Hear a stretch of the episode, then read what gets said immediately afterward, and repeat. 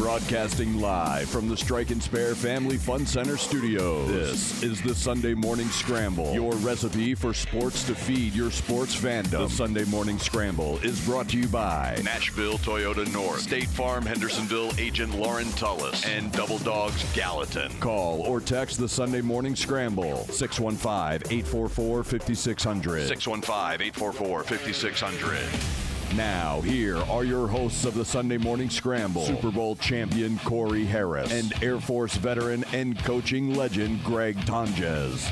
All right. Good morning. You are with the Sunday morning scramble here in Nashville, the Music City. We are here, and let me tell you something there is complete and total mayhem in the college football world. We are going to get deep into that. Shocking! It's unbelievable. Uh, you are listening to us all over the place. We are Nashville Sports Radio, WNSR. We are on YouTube, Facebook, X, which is Twitter, Twitch, Instagram. We are all over the place. Also 95.9 FM, 560 AM, 107.9 Smyrna. And you can call and text right now. We want to hear from you, especially if you're out there starting to queue at Nissan Stadium for the big game today. Big, big, big, big game today. Not sure why I said big, big, big, big game today, but we it's a are big, big, big, big game today, because Coach. it is. So you better call in to talk to the coach at 615 844 5600. 615 844 5600.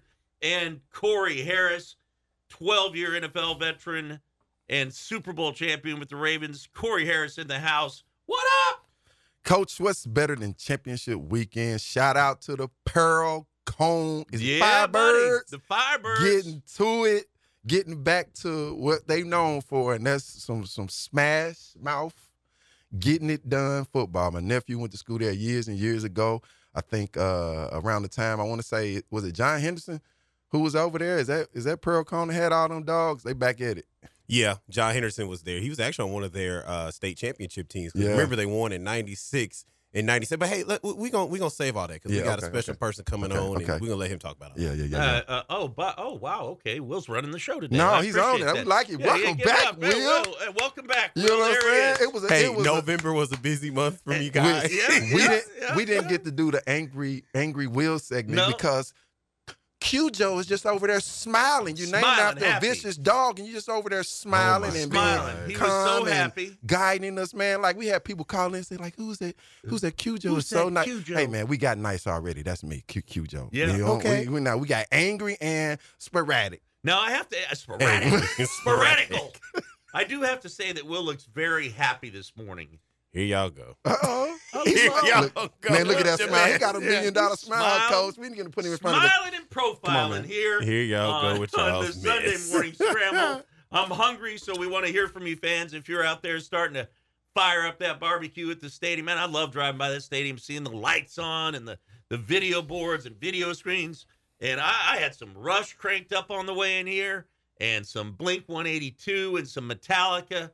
Did you, Corey? Did you have a song like one go-to song to get you fired up to go play a little football in the Coach, I tell you every time, it's Jekyll and Hyde. You can't do that with one song. You need a playlist that takes you from praying for people to wanting to kill people, and that's a that's a difficult thing to to to do. So you got to kind of slide your way into it on the way over, listening to a little gospel worship music. You Yeah. and inside the locker room, and you're Yeah. there early with the kickers and the guys. Uh, I was always there about four hours early, setting up my, my speakers and the whole nine. Because Yeah, you know, yeah, once yeah. I get there, Didn't have Bluetooth back then, did you? no, I had every every year I had whatever the newest set of uh speakers Yep. and music device. So it went from the Sony mini disc, Okay, the yeah. iPod, all those things. And I'm telling you, cause I had the locker room jumping like a nightclub, Bumping, bumping. getting ready to go, taking requests and everything. But the requests were already set before I got in there. So I I'd like already that. talked to my teammates. It's going. One time I didn't have it on time. What happened? Mike, uh, uh, Coach Billick comes through. He kind of glances at me. He goes on out, and then all of a sudden, about five minutes later, my defensive back coach Donnie Henderson comes, a safety coach, and he says, "Hey man, is everything okay?" Mm-hmm. And I was like, "Huh?" I'm like, Yeah, what I ain't fly as I used to be. No, you, you know, you looking like two million dollars like you always do. He said, Man, is, is the music uh. all right? What's everything going? I said, No, coach, I'm just running a little bit late. Tell tell Coach Billick it's gonna be jumping in a minute. And I knew because he walked by coach and he looked out the corner of his eye like, Okay, something's wrong today. Is everything okay? no, baby, we ready. We ready. I'll tell you, man, what's bumping right now is the landscape of the CFP, oh. and I love it. It's a complete mess. I mean, I'll get into it later. Almost gave away what I was going to talk about in terms of Florida State and my opinion about them after watching them not be very good last night. But, you know, who's in, who's out. We'll talk about that. We're uh, then hour two is going to be all NFL access, Titans and Colts. Listen, big game for the for the uh, for the Titans, especially. Uh, bigger game for them than it is the Colts. Uh, we know the Titans haven't lost at home; they play well at home. Um, so um, I spoke to Denico Autry. He came out to the dealership that I'm a sales manager at there. Rhythm shout out Rhythm CDJR. I got that shout out going on. this Ain't nothing morning, wrong with it. Um, but I asked him, I'm like, what's the, what's going on with the home and home and away uh, records and stuff? And he's, I, I don't have any idea. You know, it just is what it is. So uh, big win for them would put them to five and seven. So we'll talk about that at nine ten. At nine ten, I'm excited for this. Our very own John Burton, uh, Channel Five News, and he is the half of the John Burton and Greg Pogue show that's here every single morning on WNSR from nine to eleven. So that's pretty exciting. He's going to join us. I don't know if you know this, Corey, but John Burton was a professional wrestler. Did you know that? I heard that. Yeah. I think we're going to ask him if we can do a charity event to have you wrestle him. What do you think about that? I'm. Uh, did you ever watch the show where I think it was Geraldo Yes, I remember that show. and Yeah. he was talking to maybe it was Stone Cold. I don't know who what wrestler he was talking Yeah, to, and yeah. he was talking about wrestling was Yeah. fake. yeah. And he was like, "Well, you know, it's acting. It's not really wrestling. It's just entertainment." And then Big Boy got up over there and said, "Okay, well." Open hand slapped and said, "Is that fake?" Like I don't really, you know what I'm saying. I ain't too versed in, in I, I don't want to do that with John Burton. Yeah, I coach him. I get in the corner with him, but he's not gonna be throwing me out the ring on the table. John Burton and Corey Harris, Super Bowl champion, will be having a wrestling match very soon for charity. Uh, 920, we're going to have Tim Campbell. So this is a great feel-good story here in the Christmas season, the giving season. Uh, Tim Campbell actually works with me at Rhythm CDJR, and he's going to be a guest in studio with us. He's got an incredible story about uh, a giveaway of a bike and a, a bike giveaway that he does every Christmas. And then at 9:30, we've got Megan Hall, who's the coach uh, from Colts Wire, uh, to talk Indianapolis Colts, USA Today, uh, to talk Colts Titans. So I'm excited for her to join us. And then uh, we're all sports, man. We're just going to keep rolling. Uh, open lines right now, like I said, 615 844 5600. Please call in. Let's get it rolling and uh, let's start talking some college football. And I, I do want to hit uh, Tennessee and Vanderbilt kind of one last time as to wrap up the season. So with Tennessee, the University of Tennessee, you know, I uh, I- I wonder what's next for them. You know, disappointing season, right, Corey? I mean, would you say that? Would you say that University of Tennessee season was a disappointing season with four losses? Um, I'll say it's disappointing to fans, uh, and and uh, Vol for life, uh, Yeah. uh, the VFLs.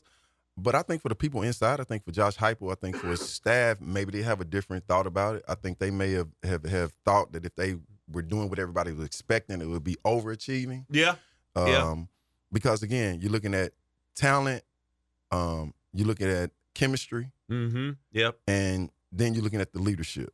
So your your main guys leave, so the talent goes down a little bit. The chemistry between the quarterbacks and the receivers changes, and you're talking about a, a, a system that again I'll always refer it to like the run and shoot because it's one of those systems Yeah. that if the quarterbacks and the um, receivers on the same page, it's just impossible to stop. Like if you're on top, I throw the back shoulder fade. If you're too far back, I throw the hand up, sit down in the zone. If you're close, I run by you.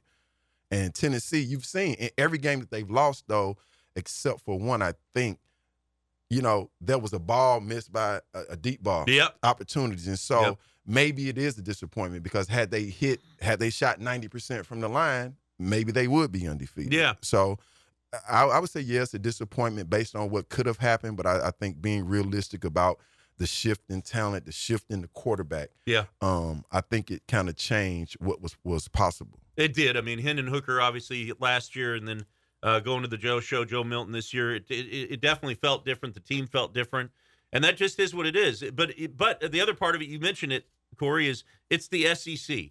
In the SEC, the margin of error is beyond slim. You know, if, if you're not on every single week, I mean, we saw it last night with with uh, or yesterday afternoon with Alabama and Georgia, right? You know, I mean, all of a sudden, who looks who looks uh, human is Georgia, Mhm. right? And who looks subhuman is the Nick, Nick Saban effect, which is uh, which is Alabama. But you know, I think Tennessee. I think again, I've said it before. I'll say it again. University of Tennessee football last year was so exciting and so amazing, and beating Alabama and all of those things that happened for University of Tennessee football. And and the expectations coming into the season is it would keep rolling uh, to to be what it was, right? And it wasn't. It, it, it to me is a disappointing season when you lose four and you're expected to probably lose one or two, and you double your win your your losses. And um, it's just the SEC. I mean, again, if you're not on week to week, week to week, week to week, this is what's going to happen. All of a sudden, you're going to look up and you're 500, or you're a few games over 500, and the season is over now, except for a bowl game. And you know, you know, one thing I was thinking about with these bowl games, I'm really struggling with this this because I'm a little bit of an old school guy when in relationship to the old school bowl games when what there used to be maybe 12 or 14 and I don't know how many there are now 30 116. it feels like it but but uh, the thing that's really changed and I want to hear your thoughts on this is is the transfer portals Uh, you know Vanderbilt uh, Vanderbilt both of their quarterbacks entered transfer portals and it's not to go to the NFL okay it's going to go somewhere else and play college football but these other ones, I was reading um, after Corey, after Oregon lost to Washington in the Pac 12 championship out in Vegas uh, a couple nights ago. I think it was Friday night. Uh, Bo Nix was asked, you know, what's next for him. Mean, he's played 60, 60 college football games. Uh, he has, but you know, for him, obviously, he's going to enter into the NFL. But uh, but he's they're making decisions. Are they going to play in the bowl games? So that's a question for you. And a thought is, I just don't like it. You're a part of the team, and now all of a sudden your starting quarterback is deciding he's going to the NFL, or your starting linebacker, your starting wide receiver, or running backs, or whatever. And they say, you know what? We're not going to play in these bowl games. You know, we're not going to continue to represent the school that I went to that paid for my entire education. The same school that'll take your scholarship if you're not playing great. 100%. The same school that the, the coach will leave with a guaranteed contract, sitting down in my family's room saying, "I'm gonna take care of your own child like he like take care of your child like Yeah. he's my own," and then leaves the next year. Right. No, you have to make a business decision for your family, Yeah, you do. right? You have to, and, and I give you a perfect example. Jaylon Smith, Cowboys, I think it was Notre Dame, Yep. Yep. Was going to be a top three pick, Yeah. Yes. top three pick, played in the bowl game, Yep. tore up his knee. Now I've been I've been on this for years. Yeah. because once you get to that space where now it's about my family, my new family, Yeah. right? Not my my original family. I added a surrogate family to, in the form of college football, all my college teammates. Right. But guess what? I'm gonna dap up my backup. Yep. I'm gonna tell him I love you. I'm gonna tell my team I love you. I sat and watched Sterling Sharpe sit in the front of a team meeting before a game, right before the before the game, the night before the game on a Saturday. He said, "Guys, I wanted to talk to you first before y'all heard this from anybody. Mhm. I've been talking to ownership. They've been telling me we're gonna do this. We promise you we're gonna do this. Yep. He's been at every practice and training camp. Yep. I've been telling him, I've been telling him. He went all the way through training camp. We mm. got to that first game that Saturday night before the game. Guess what he did? He stood up and talked to his brothers, his family, and told them, I was told this. I did this. This is where we are. If they don't do what they say they were going to do, I won't be here. Yeah. This is the night before the game. Wow. The best receiver in the league told the team, I ain't going to be here. I'm headed out. Left the hotel. Wow. Guess what he was before the game started the next day? What? The highest paid receiver in Yeah. In Yeah. football. So my point is, I say all that to say, Jaylon Smith had nothing to gain, Yeah. nothing. I yeah, but he I, could, but I but struggle he could pass off to opportunity to the guys that have fought with him. Yeah. That's gonna be there two more years. You finna go get twenty million dollars. I'm finna give my boy this chance. It's gotta be. I get. I understand what you're saying, but when you talk about, and this is the thing that's changed about college football now. It's no longer college football. That's a business. It's a business. It's a so straight, guys business, yeah. have to make the same business decisions that coaches, that guys like Nick Saban, who- who, I almost said a bad word, Mama, forgive me, who fussed Kirby Smart, all not Kirby Smart, uh, uh, Clemson. What's Clemson's coach name? Debo. Deebo Samuel. Or no, No. not Deebo Samuel. He's the wide receiver, Right. man. Uh, um, Dabo Swinney. Dabo Dabo Swinney. Swinney and Debo Sanders. Debo they got a new group coming yeah, out. Yeah, yeah, yeah. But but think about this. Debo these, and these, Dabo. these coaches been making uh, eight digits for years, guaranteed, no matter what. Right. And you complaining about somebody who, when they before they came to school, they didn't even know if they was gonna eat the next day. Almost two hundred million dollars in in uh, bonies going out to coaches that have been fired. Uh, the the main one obviously to was coach or to yeah. to just sit there and chill. to sit there and chill. And y'all gonna complain about a kid that's saying, you know what, these next six years are the only six years I have control related to football and money. I may not get to play at this I get it. I get it, Corey. But I, I you know, I, again, I'm an old school traditionalist when it comes to this. I, I, I still, I understand the con. I understand it's a whole nother world that we're living in in terms of college football. I just, I, do- I don't have to, I don't have to agree with it. I don't have to like it, and I just don't like it. I mean, I don't. Are like you okay with coaches leaving, even though they sat in my room and told me they're gonna be there for four years? Are you okay if you a coach? You look me and my Yes, parents in the face. So you okay telling my mama you gonna take care of me for four years and leaving after one? Yes, I'm okay with Well, that. you wrong then. Especially that as a is coach. wrong. Yeah. Cause you okay with coaches leaving, but you're not okay with the people that are make the talent leaving. But you know what? I'll say this. By the way, It- it welcome, did Will. come- You look very hey. happy today. And he's not angry. So He's we not got a new we got a new producer, Go ladies and ahead. gentlemen. It's not angry You Will. have- it is the real Yes, deal. you have the Will stage. Will. Yes, Will. Y'all, y'all will cry when I leave. so uh, I think to go back t- to make points of both your points. I love where you're coming from because it's like if you're gonna be committed, stay committed. Yeah. But then for you, you you call yourself a traditionalist, but at the end of the day, you also stated as a coach, if you had the opportunity to run, you would run. Yeah. Right. Why are you pointing at me? Be- to make my point. Nobody can see it out there. Just so you no. know, oh. just so you know, he's pointing at me. So I will point, Point back, back. at you and say, That's yes. his- if That's I'm a timing mechanism. But look at it like Yeah. this. I it, to to, to kind of make Corey's point pop. It it is a business.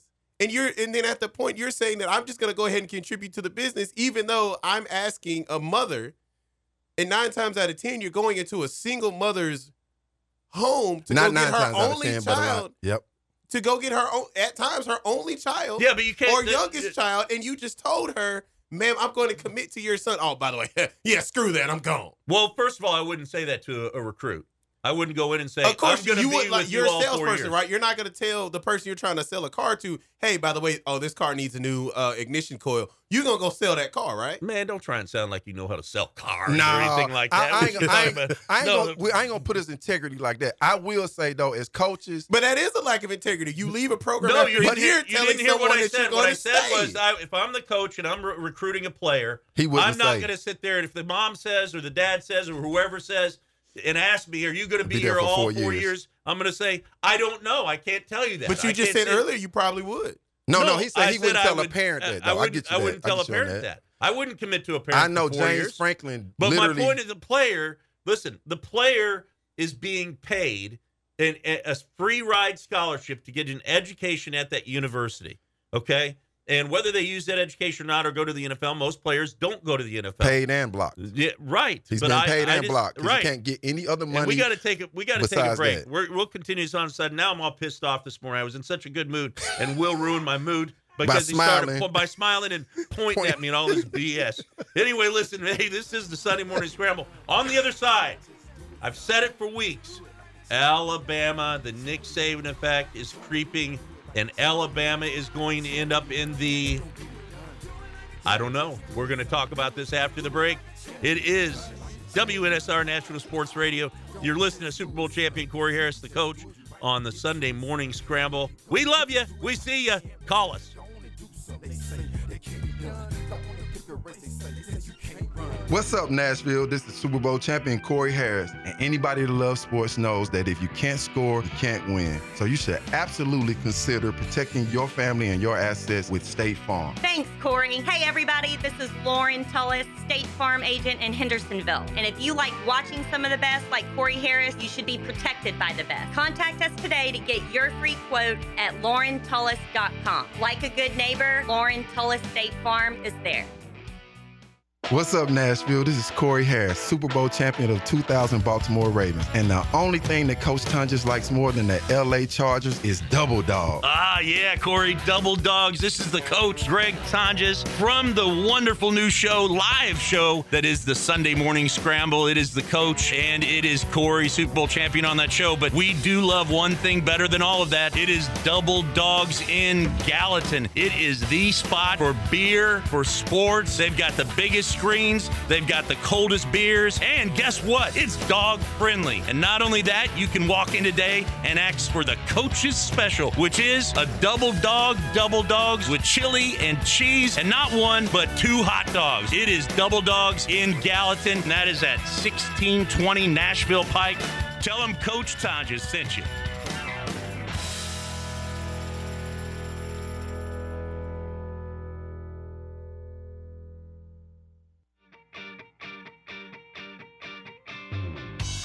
Corey Harris, SEC legend, Super Bowl champion.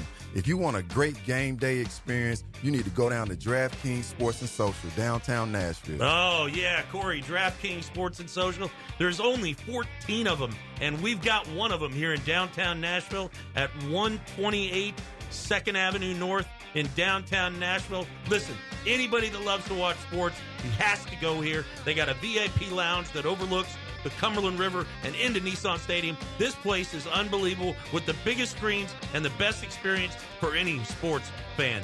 128 2nd Avenue North in downtown Nashville.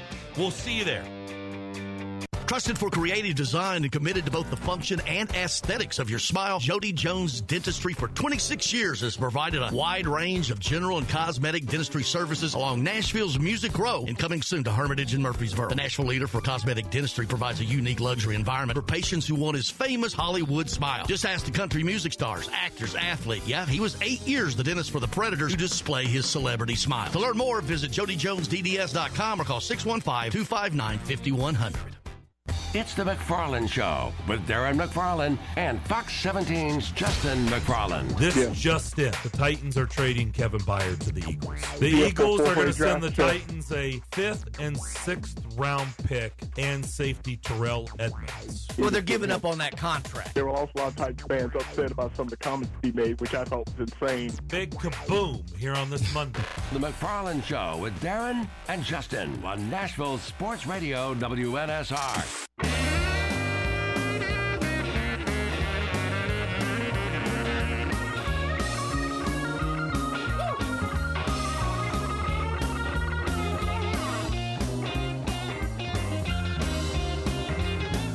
Oh, yeah, we're jamming in the Music City.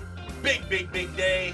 Nissan Stadium all lit up beautiful with its boards and its sound. And love driving by that this morning on the way with a little rush playing in the background. Hey, man, Will, happy Will. Hey, you need to put, you need to find that Rush song, Limelight. I want that thing cranked up, man. You got to find that song for me. I got you. I'll do the best I can. I mean, the drums in that, little Rush, man, I'll tell you. But I'll tell you right now who we've got. We've got our special guest on this morning. I'm so thankful for him coming on, and that is Coach Brunetti, Pearl Combs Firebirds. I'm just going to straight up ask you, Coach. First, I'm going to welcome you into the show with me, the coach. I coached 20 years of football, and Corey, Super Bowl champion. Welcome this morning.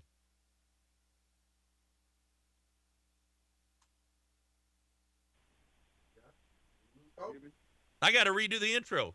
It's okay, Will. We'll forgive you. Will's still happy, but hey, uh, we do have our special guest here this morning joining us. I'm so excited to have him on uh, with the coach. That's me, 20 years coaching football, and Corey Harris, Super Bowl champion, Coach Bernetti, Pearl Combs, Firebirds, state champions. How's that feel, Coach? I feel great. It feels great. Emotional high yesterday. Kind of come down a little bit, but it's, just, it's a pleasure to have won the state championship. I mean, first time in 16 years, Pearl Combs wins the state championship. And What what was that moment like? I've I've been a football coach for 20 years all across the country, and what was that moment like on the sideline? You've got all your guys, you got all your coaches. You know, those are the most important people, and then the fans, of course. But what was it like when you knew we are going to be state champions? I was emotional. Uh, I mean, all all the years we've been there so many times and haven't won it, and the, the season we've had and the, and the preparation we had this season, and the kids that won a lot of big games this season, and, and to see to be able to win that state title, man, that, that just leaves all that pressure, all that, all that, I guess, uh, umbrella over your head about knowing that I've been there three times, I ain't won it yet. I guess like uh, the Buffalo Bills. yeah, yeah, yeah.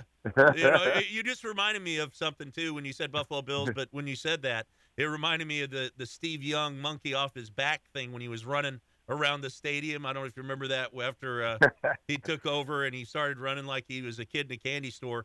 Uh, and that's how I would feel winning a state championship. I never won one because there aren't many state championships to be had. There's only one team in each division that wins the state championship.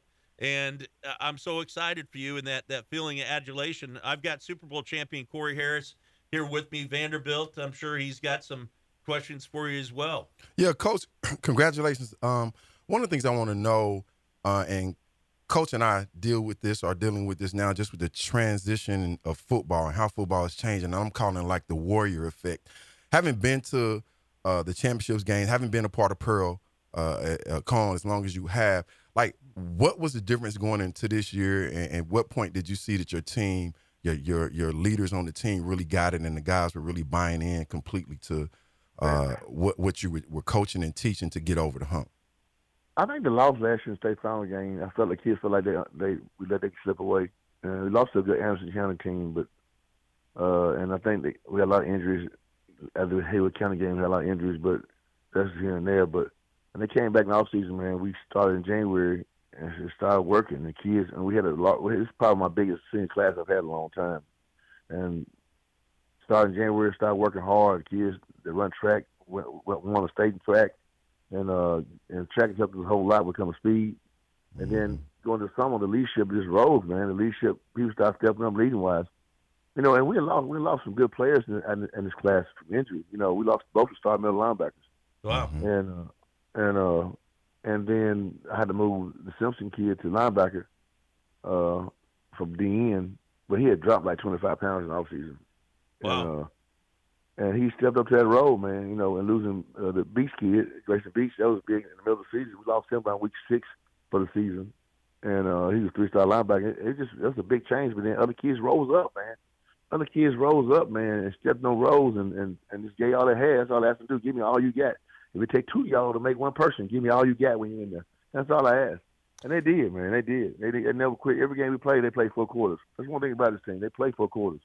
Yeah, and that's what you ask for as a coach. You know, you really ask for uh, your players to just give all they have, and you know, it's it's high school football, man. Just you know, I'm just sitting here and flashing back, just seeing the faces of, of players and their motivations and and the the want tos.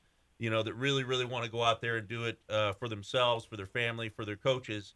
Uh, speaking of that, speaking of some of these players, uh, tell us about some of these seniors that are getting ready to go play some college ball. Who do you got that's uh, that's already decided to go to certain schools and uh, have any of them? Well, decided? really, really, really only got one as a side right now. So we got a lot of kids got several offers. Uh, I think Westland decided he, last night he made an announcement. I guess uh, uh, Jason Overton he's going to UT Martin. He's happy with that commitment. And he Okay. has he, could, he has several offers to go, but he decided that's where he want to be at. So he made an announcement last night. That's where he's going. Okay. And um, Corey, uh, Corey might help some of those other players. Corey, is that correct? Okay. well, well, what I do, I do want to know, Coach. He wants to talk Van. He wants No. all to go to Vanderbilt. Right, every one of right.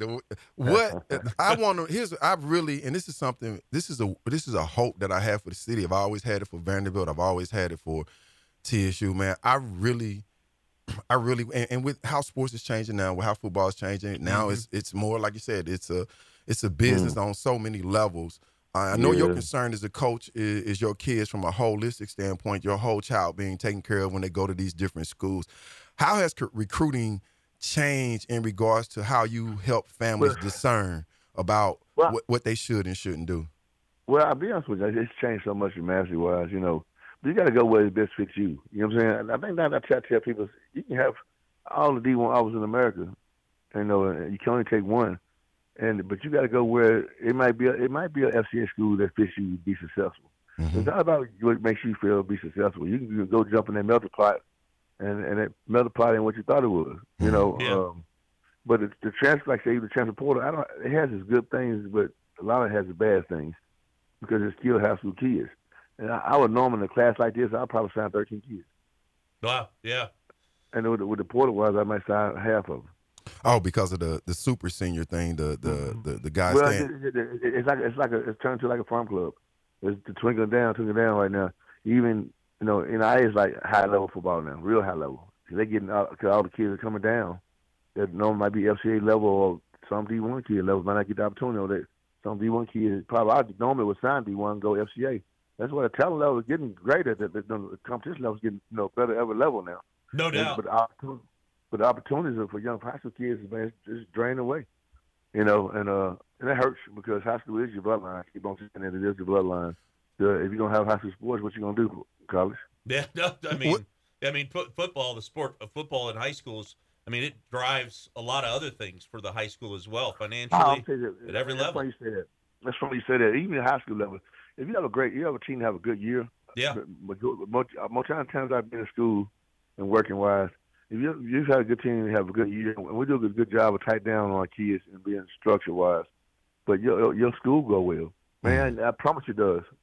If you're successful with a program at the beginning of the year football wise, and through the year, majority of the time your school go well, man. Yeah, I mean, everybody's happier. I mean, when you're winning, I mean, the student body is happier, the, the fans are Yeah. happier. I mean, everybody's happier. I've I've been a part of those types of seasons. I've been a part of the other where nobody, where man, I can't. My, man, I, hey, coach, I was I was in a, a small town. I'm not gonna name the town, but I was in a small town coaching football. It was a rough couple of years, and I mean, my wife about three games into it, Jen, God bless her heart, and I don't mean that in a derogatory way because I learned that when you moved to, when I moved to the South that that doesn't that's not necessarily a nice thing to say. God bless your heart, but uh, but bless her heart because she ended up having to uh, not sit in the stands. She like she was Hearing too much negative. Oh when the my team- God, Yeah, she that's was- always. I mean, my, my wife's not a fighter; she's a lover, but she was like, "I'm gonna, I'm gonna brawl with these." So she ended up standing in the end zones be- behind the fence, you know, to watch Wow. some of those games. Wow. But you know, it does. It makes everybody happier. You know, I, I've heard GPAs jump up uh, when football programs are good and winning, and it's just a, a great thing. Now, uh, celebration wise, uh, I'm obviously excited to get you guys going to get the rings, but uh, is there going to be a parade? How are you guys going to celebrate out there? I, I don't know. How, I mean, actually, to be honest with y'all, yeah, we we got when we got back to the school. We we we had we had parade. Oh, you already did. But they gonna they probably gonna do some other, they gonna do some other things. I think they're on this week wise or whatever. But we got back. Uh, they started the end of the end of the street, and they had the major the bands, and, and the whole neighborhood came out. Oh About like, man, I gotta see some video of that because I know I know it was awesome. Because people ask me all the time, kids ask me, Coach, like, what's the difference in how you felt winning the Super Bowl and how I felt winning the five A uh, five A state championship in Indiana, which my high school won again this year, first to ten Shout in out. Indiana. Shout out Ben Davis High School, Dick Dullaghan, head, the originator. But coach, seriously, like, and I always tell them, I was like, it felt exactly the same. Like you start these summers off with guys uh, uh, that are putting in the work. You looking around and see who's sacrificing and see who it really means something to. See what coaches care and concern. See what parents and families are sold out, and then your leaders uh, uh, uh, uh, rise to the top, and you start doing it. And then even points where you probably could coach could leave, and you know if you came back, they was doing what they needed to do in the weight room or Yeah. otherwise. And I tell them every time, like it felt exactly the same. Like I was exhausted because I had put so much into it, but I was elated the exact same way, man. So I just really want to say congratulations uh, to your to your guys. And what's the prospect about next year? I know you're gonna celebrate not not too long, but I know you're already looking at you know your young we, guys we, stepping we, up. We, we still we, we still have a lot of talent coming back. Uh, we we lose we, we lose about you know, we lose a lot of size, but not not talent wise. We, we we'll be a little bit younger, but we we got to get the group coming back a lot. I wish all our skill guys they all young. You know you lose defensive wise a lot, but uh, we still return. It's like number twenty three that caught the bum off the kickoff. He uh he's one he he was fighting for a starting spot week two against C. He actually played the whole second half of CPA game. Wow. But he got hurt. He got hurt uh, with an ankle, bad ankle sprain. We lost him most of the whole year. He came back, and he finally started to get well. And he was on the sideline uh, when the playoff game. And they tackled him sideline. It was crazy. He was frustrated. Wow. So- and, and he helped the he helped the players, and he made the big one of the biggest players in life.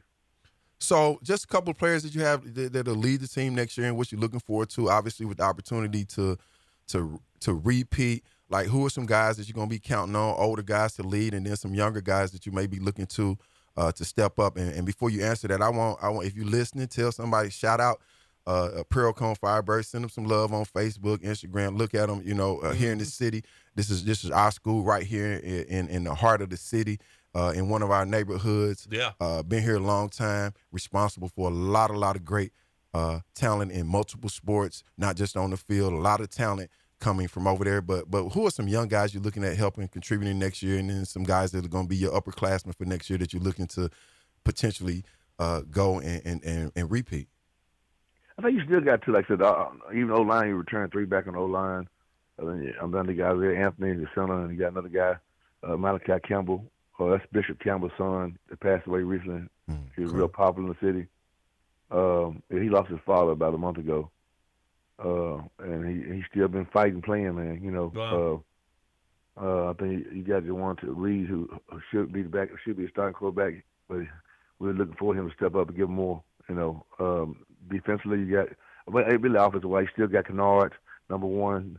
He's coming back. Number three, he's coming back. Uh, so we got a lot of weapons like that. Another person on offense that's young is going to give us a lot. Damon Hunter, the Damian Hunter. Uh, uh, he played. He actually had about almost 400 yards catching the season. But he wasn't a starter. Wow. That's good. and uh, he's just going to be a junior next year. Defensively, still got number the DB Josh Sims coming back. Um, still got number five Garcia Kyler. Uh, he actually Vanderbilt's already offered him my D tackle. Oh, there you go, Corey. Number five. Look at that. Are you and, number, and, and also number three is offered by Vanderbilt too as well. By the way, when you Uh, said Vanderbilt coach, Corey Corey just looked over at me and didn't say anything. He just shook his head like, "Yeah, yeah, baby. Champ, hey, we need champ. Hey, uh, you got to do it like a champion. I think Do it when, like a when you champion. when you learn and when you're a part, and that's the thing I was going to ask you too, Coach, real quick. Uh-huh. Like back to back. Uh, I mean, you've been there a, a couple of years in a row. Like, what did you change? What did you like? What was the, the difference in how you approach? What did you do do different, if anything, that was able to help you guys get over you and your staff to, to, to get Well, over I- the, the edge? I, I, I think the, I think the biggest thing, like I mean, the staff. I mean, we lost, I, lost two good coaches, and they took over East. And my friend, my friends, you know, and uh, Oh, but this, I, and we have, and a lot of still got veterans on our staff. I don't lose, you know, I don't lose staff like that. I don't unless you get promoted like that. You know what I'm saying? I Yeah. just don't lose staff. I treat them as men. I let them coach. And uh, but I also bring a lot of young, a lot of former players in to coach with us that play college ball. That, that also examples of the kids that that stepped up and rose, and I gave them opportunities, man. They rose. This young officers group of coaches, man. I give them, I give them credit. You know, also like I said, I, Coach I Coach Davis take over defense this year. But the thing is, that we worked it, we worked well together, man. It, was, it was like Yeah. clockwork. You know what I'm saying? Yeah, I and, do. And we and we when you work it well like that as a group, and everybody get along well, and we all. Like I said, I don't lose coaches like that. And I keep you know having coaches together for a long time, consistency, continuity, it means a lot to a program. And I believe that, you know, and so but going back in class, we going in the season, we made a lot of changes. The system, actually, our system changed now. Uh, I mean, you still had the basis core of who we were, but them young guys, they creative, man. I, turn them loose, let them go, man. I let them go, and they and they ran with it, you know. At first, the beginning of the season was a little bit rocky, but as time went on, the kids started getting all the new stuff and all the changes, of, uh, no, co- you know, signs and everything else, changing the system, and they bought in, man. Those guys, that's why they scoring so many points. Well, I love it. I've But got well, I got one last question for you, Coach. Mhm. And this is the most important question that we've asked you. Maybe the more, most important question you've been asking your entire coaching career. And that is this. I love food. Okay. 6'4, 275, that's me. And I like food.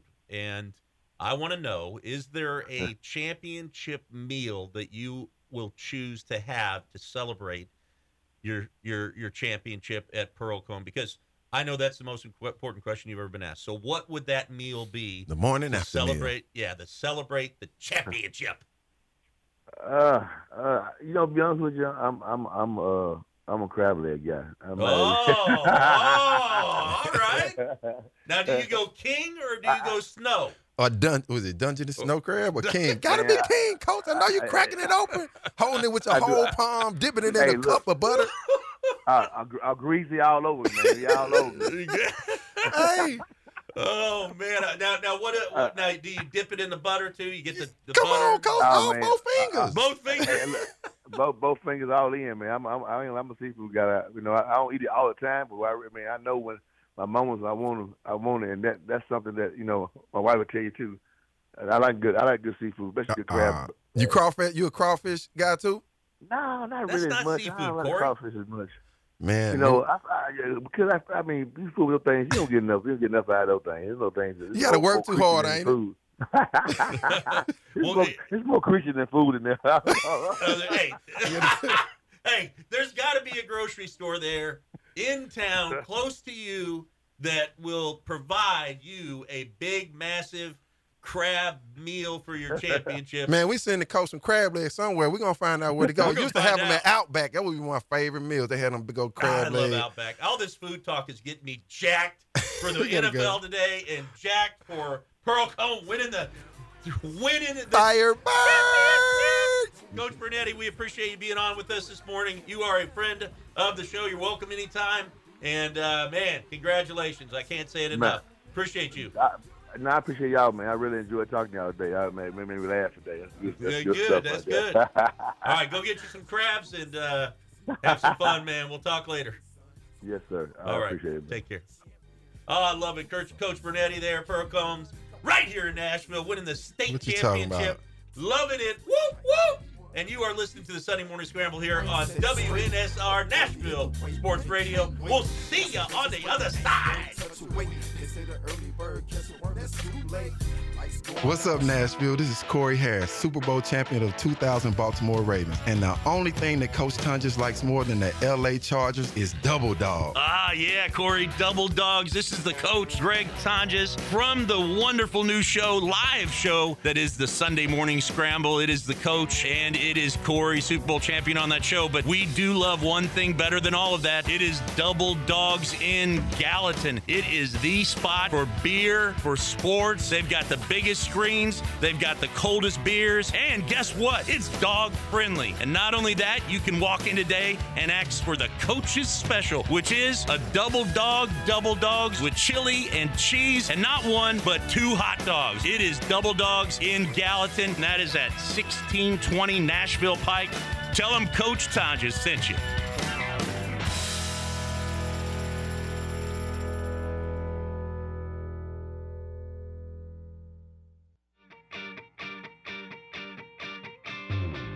This is Corey Harris, SEC legend, Super Bowl champion.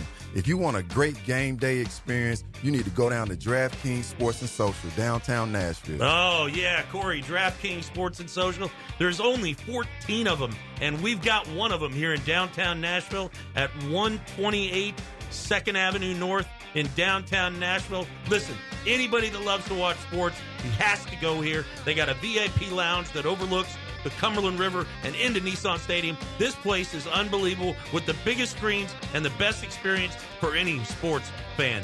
128 2nd Avenue North in downtown Nashville. We'll see you there.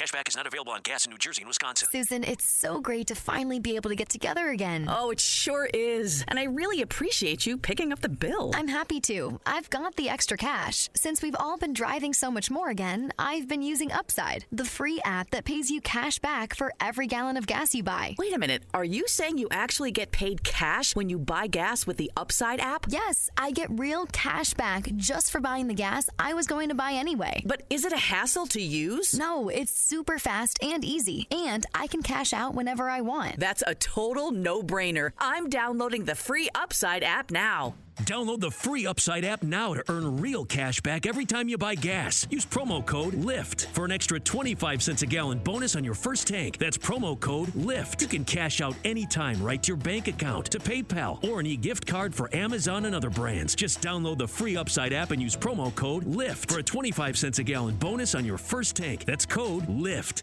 What's up, Nashville? This is Super Bowl champion Corey Harris. And anybody that loves sports knows that if you can't score, you can't win. So you should absolutely consider protecting your family and your assets with State Farm. Thanks, Corey. Hey, everybody, this is Lauren Tullis, State Farm agent in Hendersonville. And if you like watching some of the best, like Corey Harris, you should be protected by the best. Contact us today to get your free quote at laurentullis.com. Like a good neighbor, Lauren Tullis State Farm is there. The TSU Tigers men's basketball team of fifth year coach Penny Collins are coming off a top three OVC finish last season and looking for much more this season. Led by preseason all conference guards Marcus Fitzgerald and Kenyon Hodges, the Tigers face an impressive non conference schedule that includes Oregon, Lipscomb, Austin Peay, Indiana State, and Liberty, and tip off a league play on December 28th at Gentry Center versus UT Martin. Hello, this is Greg Pogue inviting you to join longtime TSU broadcaster Albert Dawson on all of the games this season right here on Nashville Sports Radio WNSR.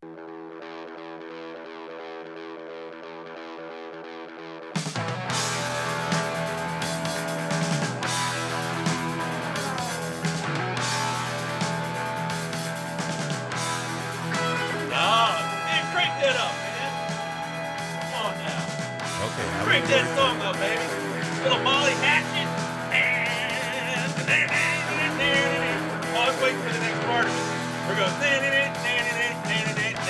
right, all right. You got the Sunday morning scramble here.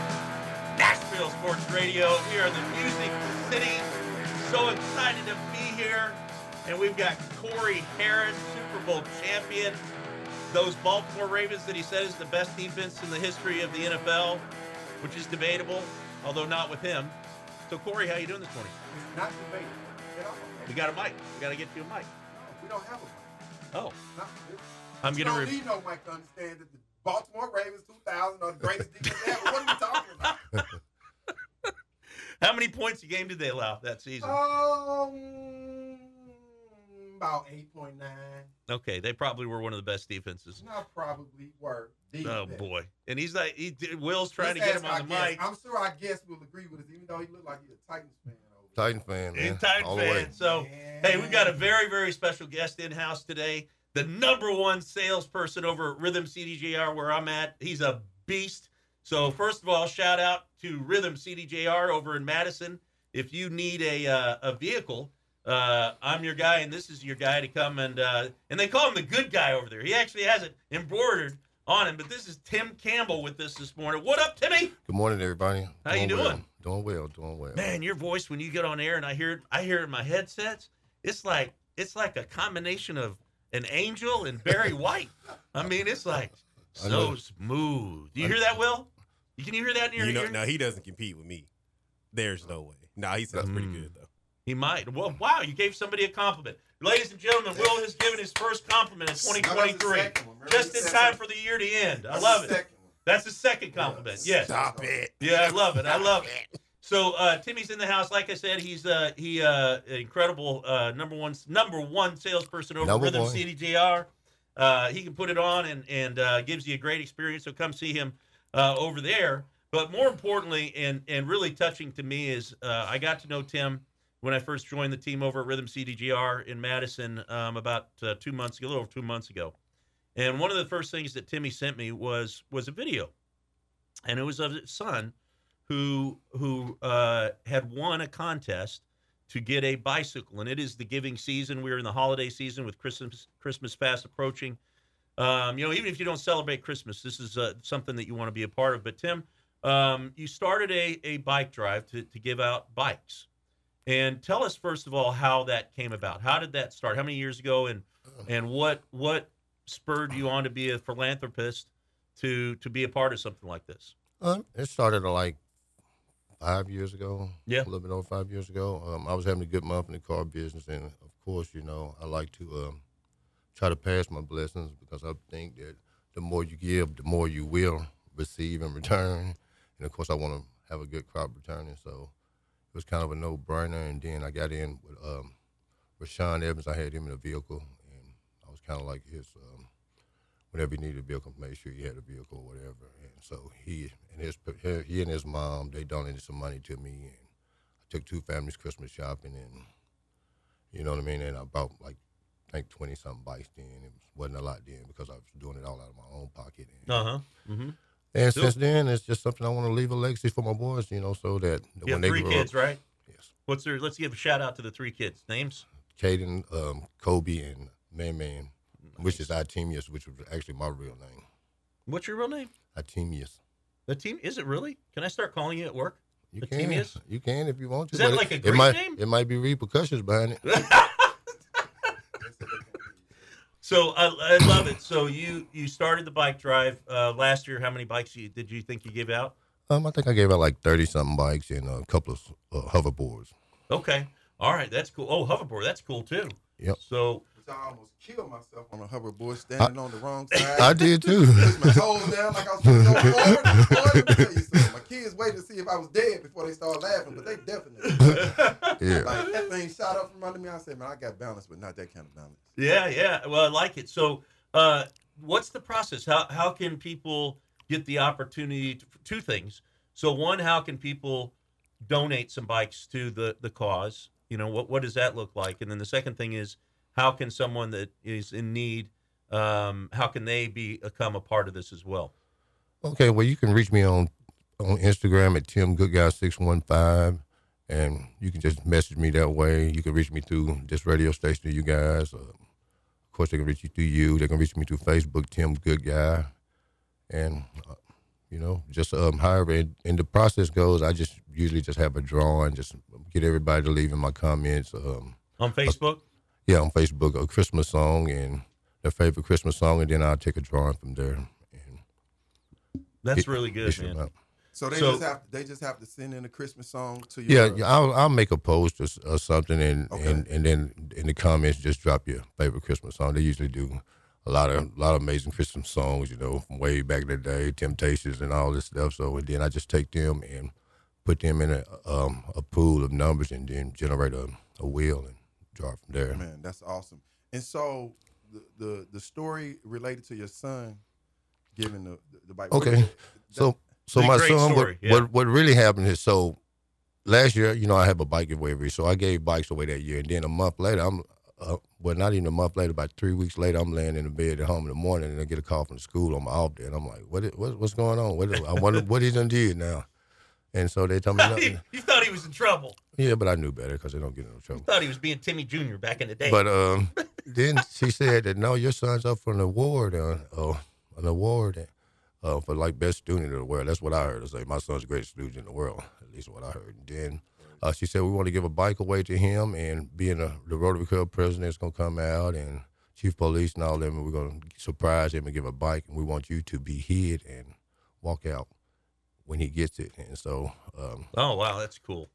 I did all that, but on the way there, the um the the guy, the Rotary president, he was he was walking with the bike and all this stuff, and I told him, you know what, um, me and my son, we really ain't really in no need of no bikes, because like I said, I just gave a lot of them away, so we said we want to give this to the guy who was the runner up, so they surprised him, and so I was blessed and got to give show my son the opportunity to how blessed we are to be able to get that bike Yeah. that, that he won, that he never got to ride or touch or nothing. And Did you cry?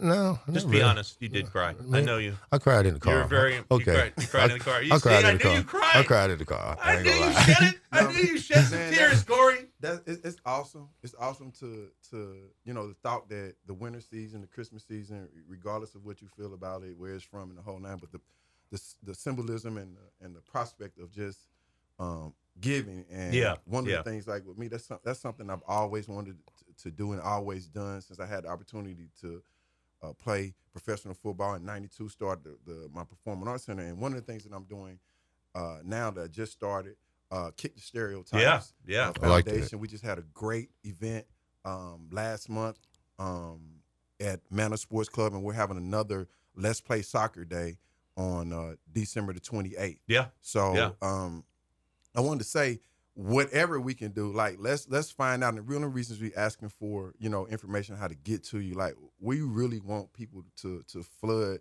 these We do, giving yes. opportunities. Like you know, if, if we think, and I know times have changed, but just the thought of a bike, right? Back in the day, having a bike, having Oh, groups man. of friends that you could ride with, having to change your own and learning to change a flat tire. All these things that come with these simple things that we take for granted now, they just don't happen anymore. It's just eh, from safety to, to other things. And so we really want people to be able to get behind you. I know you said you've given away from 30 to 50 bikes every year, but it'd be, you know, amazing for our listeners. We our always can use more. to do it. Yeah, No, like, I want to. I like- want to do a hundred. I want yeah, 100. A if- hundred if, is we the can number. do that, we can find a hundred. So if you listening now, the, the 615-844-5600. That's 615-844-5600. Would love to have somebody calling right now that would get us to 100. We're going to do 100 bikes to give out. And Corey, it, it fits with and Timmy, it fits with oh, I'm sorry, Demetrius, was that what was what was your other name? Your first- Artemius. It's, it's Tim the good guy. That's what it Artemius. is. Uh, the- Tim, the, Yeah. Tim the good guy. I love it that he has that on. He had that on his shirts everywhere. He's branding himself as a good guy, and he really is a good guy. Top salesperson over at Rhythm CDJR. He is. Tim, good guy, six one five. Yep, yep. And uh, hey, Corey, it really fits with Kick the Stereotypes because with Kick the Stereotypes, uh, one of the parts of the vision, and you share it better than anybody, but is is to help African American kids be involved in sports that they traditionally would not be involved in, i.e., soccer.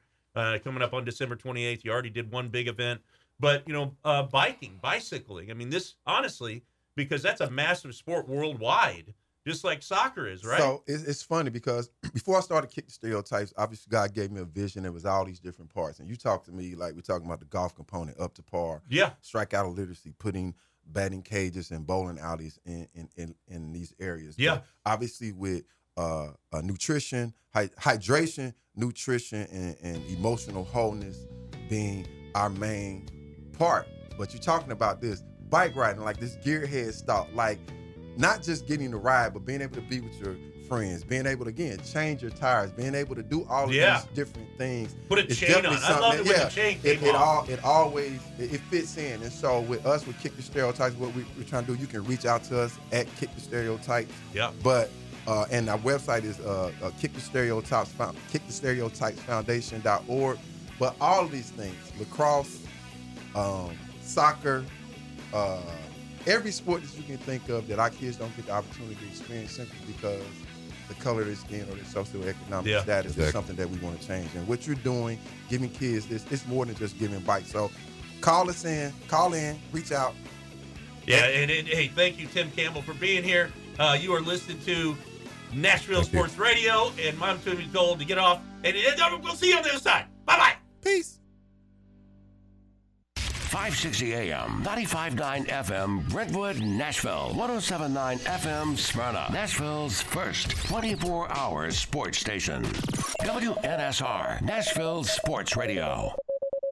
ABC News, I'm Brian Clark. Hamas says there will not be any more talks about releasing hostages until the war ends. National Security Council spokesman John Kirby tells ABC's This Week the U.S. is trying to get those talks between Hamas and Israel back on, but right now believes about 140 hostages are still in Hamas custody. Americans, we think the number is about eight. Um, uh, we don't have perfect visibility on where they all are. We certainly don't have perfect visibility uh, on their on their physical or mental condition. We're trying to do that as best we can. Authorities in California say a Los Angeles man already in custody in connection with a fatal shooting during a home invasion is the man they suspect of killing three homeless men in the last week. 33 year old Jared Powell remains in custody. Pope Francis says he's feeling better, but for the second week in a row did not address the crowd in St. Peter's Square from the window. And six teams say they belong in the college football playoff field, but only four make the cut. 13 member selection committee will announce the four shortly after noon Eastern. This is ABC News. Have you Googled yourself lately? Are there negative posts from an ex employee or from a former client? Maybe an outdated news article or sensitive personal information about your family? Search engines don't always get it right.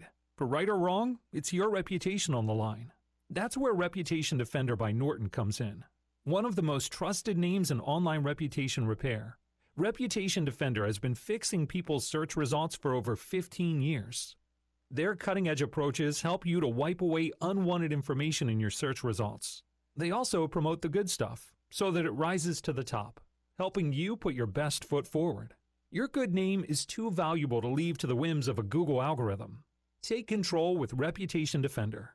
You can start by getting your free reputation report card at reputationdefender.com or call 800 401 6681 to speak to an expert. That's 800 401 6681. Located at 5410 Murfreesboro Road in the heart of La Vergne, City Slickers is one stop shopping for all your liquor, beer, and wine needs and has been a multiple winner annually in the Best of Rutherford County voting for Best Liquor Store and Top Wine Shop. Featuring the lowest prices, the best customer service with unsurpassed knowledge, City Slickers offers the largest craft beer selection in Rutherford and southeastern Davidson counties and has beer on tap at its Growler filling station. City Slickers also sells mixers, sodas, snacks, tobacco products, and the Tennessee Lottery, and can place special orders and assist with all your events and even wedding planning. Make sure you follow City Slickers on all their social media or just give them a call at 615 280 7469. That's 615 280 7469. Located in the heart of La Vergne, City Slickers. What's up, Nashville? This is Super Bowl champion Corey Harris. And anybody that loves sports knows that if you can't score, you can't win. So you should absolutely consider protecting your family and your assets with State Farm. Thanks, Corey. Hey, everybody. This is Lauren Tullis, State Farm agent in Hendersonville. And if you like watching some of the best, like Corey Harris, you should be protected by the best. Contact us today to get your free quote at laurentullis.com. Like a good neighbor, Lauren Tullis State Farm is there. Jim Rome is here weekdays 11 to 2 on Nashville Sports Radio, WNSR. The SEC is for closers, and there's only one way to survive in the SEC ABC. A always B, B, C. Closing, always be closing. B, C. A always B, B, C closing. Always be closing. Jim Rome, 11 to 2 on Nashville's original sports radio, WNSR. This is Corey Harris, SEC legend, Super Bowl champion. If you want a great game day experience, you need to go down to DraftKings Sports and Social, downtown Nashville. Oh, yeah, Corey, DraftKings Sports and Social. There's only 14 of them, and we've got one of them here in downtown Nashville at 128 2nd Avenue North in downtown Nashville. Listen, anybody that loves to watch sports, he has to go here. They got a VIP lounge that overlooks the Cumberland River and into Nissan Stadium. This place is unbelievable with the biggest screens and the best experience for any sports fan. 128 2nd Avenue North in downtown Nashville. We'll see you there. What's up, Nashville? This is Corey Harris, Super Bowl champion of 2000 Baltimore Ravens. And the only thing that Coach Tonjes likes more than the LA Chargers is Double Dog. Ah, yeah, Corey, Double Dogs. This is the coach, Greg Tonjes, from the wonderful new show, live show that is the Sunday Morning Scramble. It is the coach and it is Corey, Super Bowl champion on that show. But we do love one thing better than all of that. It is Double Dogs in Gallatin. It is the spot for beer, for sports. They've got the biggest they've got the coldest beers, and guess what? It's dog friendly. And not only that, you can walk in today and ask for the coach's special, which is a double dog, double dogs with chili and cheese, and not one, but two hot dogs. It is double dogs in Gallatin, and that is at 1620 Nashville Pike. Tell them Coach Tonjes sent you.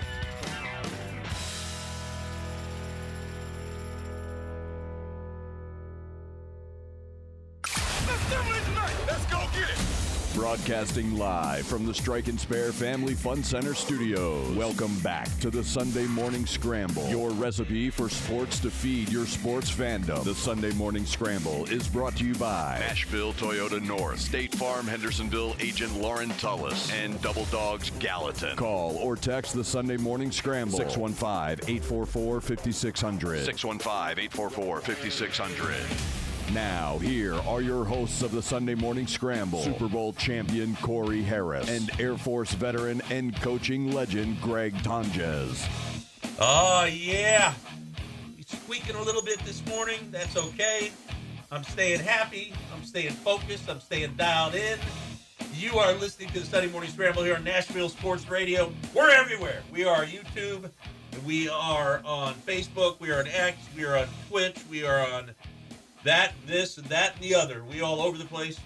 Also on 95.9 FM, also 107.9 Smyrna, and also on 560 AM, so you can tune in there. And this is the hour two.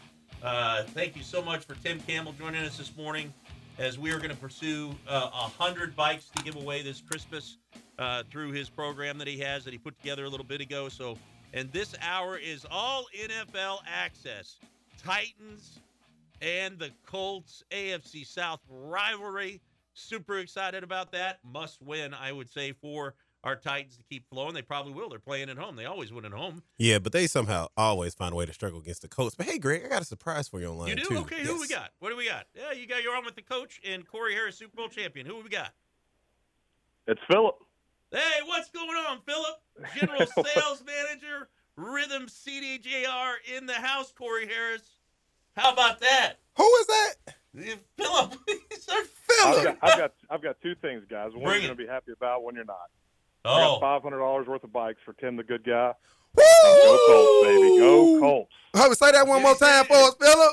You ain't What Philip part Rivers, you are missed? you? 'Cause we know you ain't coming through like that. Oh, go Colts, baby. We're going for the sweep. Oh, going Colts! Wait, wait, wait, wait, Hey, wait, give wait, us wait. a score prediction, Philip. 24-17 Colts. Oh boy. I like that one. Zack Moss, 150 rushing yards again. Oh, against twice? Now, how many receiving yards does Michael Pittman Jr. have? He gets 80 and a touch. I like 80 that. and a That's, touch. that's fantasy numbers He's right good there. wide receiver. You finna Yeah. get us jumped. You around. know- Now, does Gardner Minshew get over 300 yards passing? No, no. Okay. Gardner's No, going to do 225 because we're going to we're going to Man, run he's a the throat Gardner. Zack Moss. He's a Garner. You know, hey Philip, I was thinking about this too. I talked to you about it yesterday at uh, Rhythm CDJR, where both of us work. I work for uh, for Philip there, and uh, so does Timmy actually, who was just in uh, here. He's still here with us. But uh, you know, the Colts have a story. I was looking at their their players, a very storied franchise. I mean, you go all the way back to Johnny Unitas, Edgerrin James, Joseph Addai, Marshall Faulk, Philip Bob Rivers even got over there. Sanders. Who, what's that? Bob Sanders. Bob Sanders. Don't get the. Don't forget. Get don't Marvin forget the them Harrison. sneaking- we, we don't want to forget he's uh, Phillips a UT guy too. Reggie Wayne. Reggie Wayne. Yeah, but don't forget the whole part about them sneaking out of Baltimore, even coming to Indianapolis. Oh boy, That's a here great goes part. Corey. Oh Uh, we was, boy. I welcomed them. Derek That was, that was before my my, favorite time, player. Corey. I'm, young, I'm a young man. Yeah, Said it's before his time. And uh, of course, Peyton Manning is probably the most famous of them all. But Robert Mathis, Dwight Freeney. Oh my God, they've got a, a great uh, uh, um, franchise over there. yeah. They don't pay running backs, but other than that, uh, man, I'm so excited he called in this morning. We'll actually see you in a little while, and uh, looking forward to it, and looking forward to getting to work. I'm actually going to come in tomorrow morning on my day off, Philip. I hope you're proud of me. Five, how many? What did he say? How much? What he was gonna do? Tim ordered me to be there tomorrow morning. He's doing five hundred dollars. Five hundred dollars for Tim's bike giveaway. And hey, we listen. We want somebody else to call in six one four or pardon me Awesome. 615-844-5600. And Philip, appreciate you, man. Thank you, guys. Y'all take care. Thanks for Awesome, calling in. man. All right, Awesome. take care. Uh, that is uh, Philip. He's the general sales manager over at Rhythm CDJR, calling in and putting up five hundred dollars for Tim and for this bike giveaway. Anybody else that wants to do that, just give us a call 615-844 uh, 5600. And it is all Titans and and and uh, Colts talk. Uh, this is a big, big, big, big game, and we have a very, very special guest. We're very honored to have him uh, calling in, and that is John Burton. He is our very own WNSR, also Channel 5 uh, Sports, and he is also the 9 to 11 show here weekdays uh, with Greg Pogue. So the John Burton Greg Pogue show uh, every single day here at WSN. John, what's going on, man? Well, first of all, Coach, good morning. Second of all, I like how you called it the John Burton and Greg Pogue show. You I like that? enjoyed that? That yeah, that was really good. how you guys doing today? We can also call it the Bur- the, the Burton and Pogue show if you want. Just keep your name first. Well, you know, we can just we can just leave Greg Pogue out of it. How about that? And it, it can be me and our great producer Patton Cook, and I call him the General because his first name's Patton. So how about JB and the General? Uh, we just got a new show. I hope I hope Adam heard that out there, and we're doing great this we're doing great this morning. I have uh, some questions for you. So just to start out, looking at the Titan season here, um, you know, uh, you know, would you would you say that I'm going to give you a couple of words? Would you say it was expected in terms of where we're at, or was it is it unexpected in terms of where we're at today, getting ready to play the Colts out at the stadium, or something different than that? For me, it was kind of expected, guys. I thought the the Titans were a little bit overvalued coming in, And the reason why I say that mostly is because there seemed to be so much confusion this offseason as to which direction the team wanted to go, right? You heard all those rumors that, hey, they may look to trade Ryan Tannehill. They may look to trade Derrick Henry, both in the final years of their contracts. And then all of a sudden, it kind of flipped late in, you know, late in the offseason. They signed DeAndre Hopkins, and it's like, all right, we're going for it. Right. But I always, I kind of felt like coming into the season, this was a last dance kind of deal because the rebuild is coming, you know, and I think really the rebuild has already started. But it just kind of feels like the maybe the team, and I'm just speculating here, but it, it feels to me like maybe the organization wants to go in one direction, and maybe Vrabel late in the offseason said, wait a minute, wait a minute, I can, you know, I can win with this roster. We can make a run. You know, give me an opportunity. So you know, you just look at everything that happened, right? Like I said, the the rumor, the trade rumors. And then they asked Kevin Byard to take a pay cut, and we all know, and Corey can tell you what happens after that when a player is asked to take a pay cut. We we usually go to the next move after that. So, right. you know, I felt coming in that this was kind of a last dance. If it were me, and this is just my opinion, I thought they should have embraced the rebuild um, because I had a feeling Yeah. something, you know, a season like this could happen. But you know, the defense has been really good at times, but the offense has struggled. You know, and now you got a rookie quarterback in there, and he's trying to find playmakers. And you've had some guys that we expected to play a little bit better, maybe not play as well, like you know Chig Okonkwo, and obviously Treylon Burks has been injured and um, been somewhat inconsistent when he's been in the lineup. So for me, this was kind of expected, but I know that you know a lot of media in town and certainly a lot of fans thought, you know, especially when the Hopkins signing was announced, it was like, oh, we're we're we're taking a deep run. I didn't quite see it that way. So for me, it was somewhat expected. Yeah, and and uh, Corey Harris is here with you, two Super Bowl champion. Corey, what you got, bud? Yeah, what's up, Corey? How you doing, man? Adding on to the to the thought. So, do you do you believe that it, it really was not buying in uh, the delaying of the reboot uh, and what I consider, Coach saw me just write this down, identity confusion, like not really knowing exactly who we were and how we like. For me, having sat in the championship room and knowing that no matter what the Mhm. pieces were moving, do you think there was a clear uh, uh, uh, vision on the path to even get to the Super Bowl, regarding this, uh, uh, what was happening relative to the? Because I, felt like we needed to be healthy to even get have that that opportunity. Do you feel like they just should have bought in to to the reboot period? I, I kind of do, Corey, just because I just looked at where they were, and for me, guys, you know, when Evan McPherson kicked that field goal in the final seconds uh, as the Bengals beat the Titans in that divisional playoff game, I felt like, okay, the window's not closed, but it is significantly narrowed, and I felt like that was their best opportunity. And quite frankly, they blew it. They blew it, and Jon Robinson basically admitted as much at the combine the following year or later that year when he was, you know, he couldn't even get a sentence out because he was crying because he knew about the, you know, he realized what a missed opportunity it was.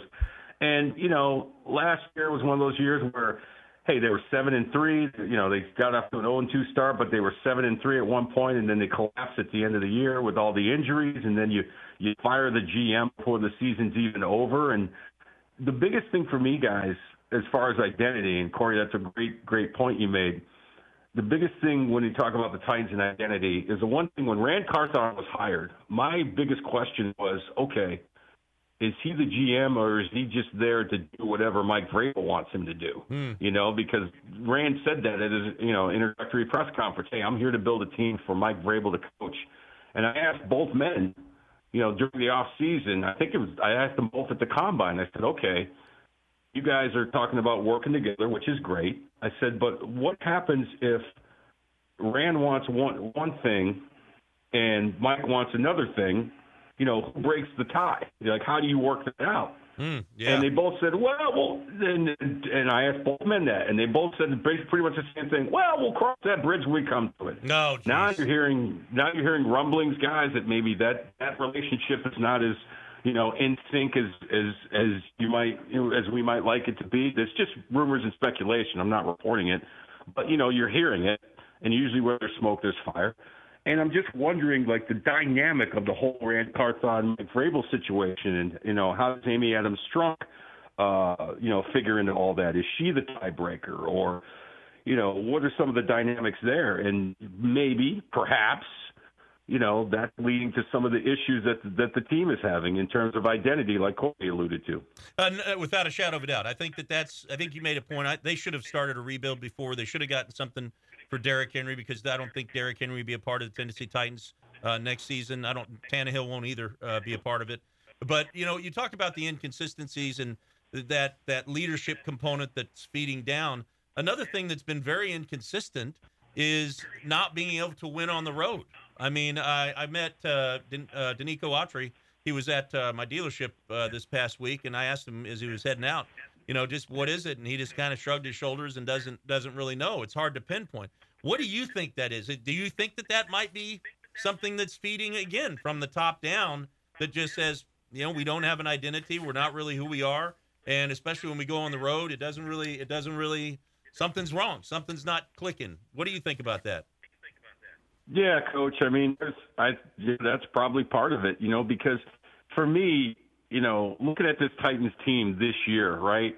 Their path to victory is that front seven has to dominate. Yeah. Because if they don't, then I'm not going to say they can't win, but they're going to have a very difficult time winning. And teams have been able to move the ball, run the ball. You saw what the Colts did in the first game um, when the Titans are on the road. And, you know, if you fancy yourself as a good team, you got to win on the road. You know, we saw, you know, the Eagles go into Kansas City a couple of Monday nights ago and win. And we've seen, you know, you have to do it. I mean, Yeah. Corey will tell you, you have you have to do it. You have to you have to pack your defense. You have to pack your running game. And for whatever reason, I mean, these are to- two totally different teams, home and away, especially offensively. They don't like they move the ball between the 20s on the road, but once they get in the red zone, they just bog down and usually have to settle for field goals. So, you know, I I think the the road issues are certainly a factor here, and you know.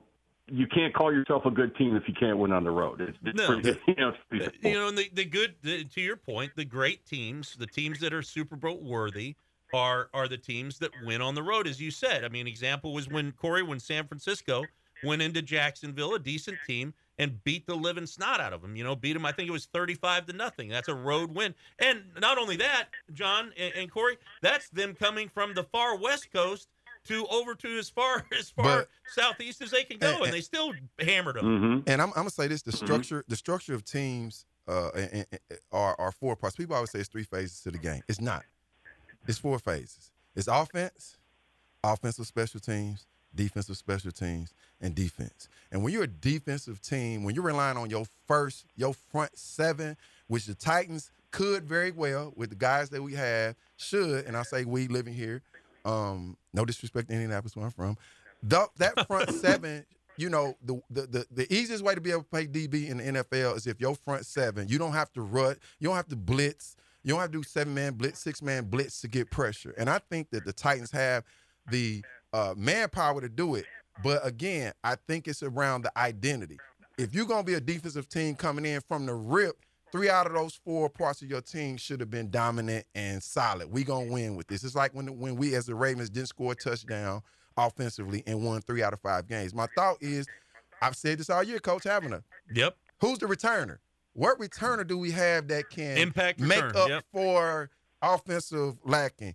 And then coverage teams. Are we down? How often? And I know the punt, punting is doing good, but downing the ball inside the ten, Best punter in the league. giving giving teams long fields, and offensively running the ball and being play action like we were built on. If you're gonna keep Derrick Henry, then have Tyjae Spears, you should be a play action team that people are confused about. You know, being able to get outside, being able to go, and I just don't think the identity of how do we get to this space that we're saying we want to be, it just wasn't clear to me. And not that it should have been clear to me, but it just didn't look like it was clear at all. So, John, I, you know, I'm I'm a guy that actually believes in must-win games. I mean, you know, you're you're you're five and seven last year, lost seven in a row. You know, they don't have a difficult schedule all the way out until really uh, they got Miami next Monday night. Uh, but then the final game of the year is Jacksonville, so those would be the two most difficult games. But they've got to beat Indianapolis today. What's your couple keys to today's game with the with, against the Colts? Well, first of all, offensively, you know, Levis has to manage the game, right? No turnovers. Uh, they got to be able to get some kind of a running game going, keep the second and third downs manageable. I don't, you know, you don't want to see your rookie quarterback in second and third and long, obvious passing situations because, as Jeff Fisher would say, they're going to check him out. They're going to come after him. And Yes, so, you know, stay ahead of the chains. And defensively, like I talked about, this front seven has to hunt. They got to get pressure on Gardner Minshew. They got to force some turnovers. And if they keep if they give up 193 yards rushing like they did in the first game, uh, you know, it could be a long day. And it's funny because I talked to Jeffrey Simmons in the locker room this week, and you know, talked about that first game, and it's kind of he was, and, you know, we love Jeff. He's great, and you know, he's a great guy, and he's a terrific player. But he said, well, you know, they had five explosive plays that totaled 105 yards. So if you take those away, they didn't, really didn't run for all that much. And I'm like, huh? I hate I mean, that. I wasn't going to say that to Jeff because I didn't want to get my butt beat, but I was like, well, that's kind of your job to stop those explosive plays. So no explosive plays. Got to get pressure on Minshew. Need probably need a couple of turnovers today, and I think that's going to be the key. And I think Corey brought up a good point. How about a nice long punt return or a kickoff return or Oh, something like that? You know, to flip the field. And Corey, you're so right, man.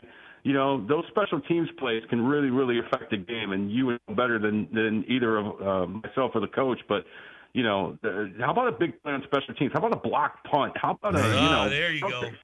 You know, You're speaking Corey's game, man. And that and sometimes that's the individual players that's doing it in basic things, but sometimes that's strategy, and that's why I think coaches sneak get to sneak away from being, um, I ain't gonna say criticized, but being responsible. Like game strategy, like what's the, how do we get a why do we how do we make I guess in baseball is it's small ball. Like how do we manufacture getting guys on first from first to 2nd Mhm. and then to getting the base hitting and getting the run. Like like what do we need to do Yep. if our returners aren't great? How do we spring them? How do we do uh, what looks like a trick play, but just a fundamentally sound misdirection, right? Who on the team can throw the ball besides the quarterback? Where if he is throwing the ball, it's not like uh, Earl Campbell trying to throw the ball. I know, you know, the different things that, that we do, and I'm not saying that about Derek, but just overall, like when is coaching responsible for manufacturing some things when you have these injuries and, and these other things? It's That's responsible. for me. Coaches are responsible 100. percent And and I've I've I've listened to press conferences enough of a lot of these coaches that are losing coaches right now, not you know not taking responsibility, and it pisses me off because take responsibility, coaches. You're that's why you're called the coach. But John, uh, one more very important note. Uh, Corey earlier in the show said that he believes he could take you in wrestling. And so we want to do a wrestling for charity event with Corey Harris, Super Bowl champion, and Mr. John Burton, Channel 5 and WNSR. That's what he said. He was talking trash, John. Trash. No, John, I gave Well, him the listen, example you of the open face slap. Don't hear that. Remember Geraldo got slapped on TV? You weren't young old enough to I remember. do remember that. I, Dr. don't D, no David Schultz slap, smacked him right in the face. and said, "Is that fake?" No, I know it. No, I don't want an open hand slap. I don't want to flap Well- flop with the slap. I pledge. I'm okay with that. Now remember, Well, this is also the guy that said he could. Yeah, same here. But it's also the guy that said he could tackle Derrick Henry in the open field. Tackling, tackling oh. somebody and taking an open hand said, slap John. is different, buddy. Yeah, John said, John, I, I, when we asked Corey, hey, Corey, do you think that you might maybe be able to have tackled Derrick Henry back in your day? And Corey lost his mind on me and he almost fired Will. Now I will do that. I'll do that for uh, what's the name? Will I tackle? do the old school drill? Three linemen, Derrick Henry in the backfield, and me right there line back of the drill. How you make the team? Will I tackle? him? He going down, baby. Oh, the Oklahoma, the Oklahoma, Oklahoma drill? drill. Man, the Yeah. Oklahoma drill, he getting chopped down. Now I might not get up and, and go dancing after that, but he he coming down. Let me tell you something. If we did an event with Corey Harris, Super Bowl champion out of Vanderbilt, and John Burton in a wrestling match, and then right after that, Oklahoma drills with Corey Harris and Derrick Well, Henry, just throw a triathlon in there while thousands you're the would coach. be a part of that. That that's a long day. You know, that's like that's like American Gladiators. You guys remember that? I Yeah. just watched the Oh, documentary yeah. on Netflix. That's a good Well, throwback. listen, I'll say this, uh, you know, Corey, uh, challenge accepted because I owe you one because I grew up a Giants fan and you guys just absolutely destroyed my team in the Super Bowl. So I owe you one. He owes you. You got There will- payback coming, Corey. Listen, buddy, there will be no degli- delayed gratification over here. I would not be no table breaking with my bet. We got hey, we got to set this up and do it. Hey, hey man, we need to do something. We need to do it right in that the, game still haunts me. Hey, we need to do this wrestling thing right at Vanderbilt in the gymnasium. Right there, or down on the football field and set up all arena. I'm I'm all for this, John. And what I'm all for is you, man. I think you're awesome. I watch you just about every night uh, that I stay up that late, and uh, we appreciate you. Excited for your new show, the Burton and General Show, coming soon to a theater near you. And uh, enjoy the game today, my friend.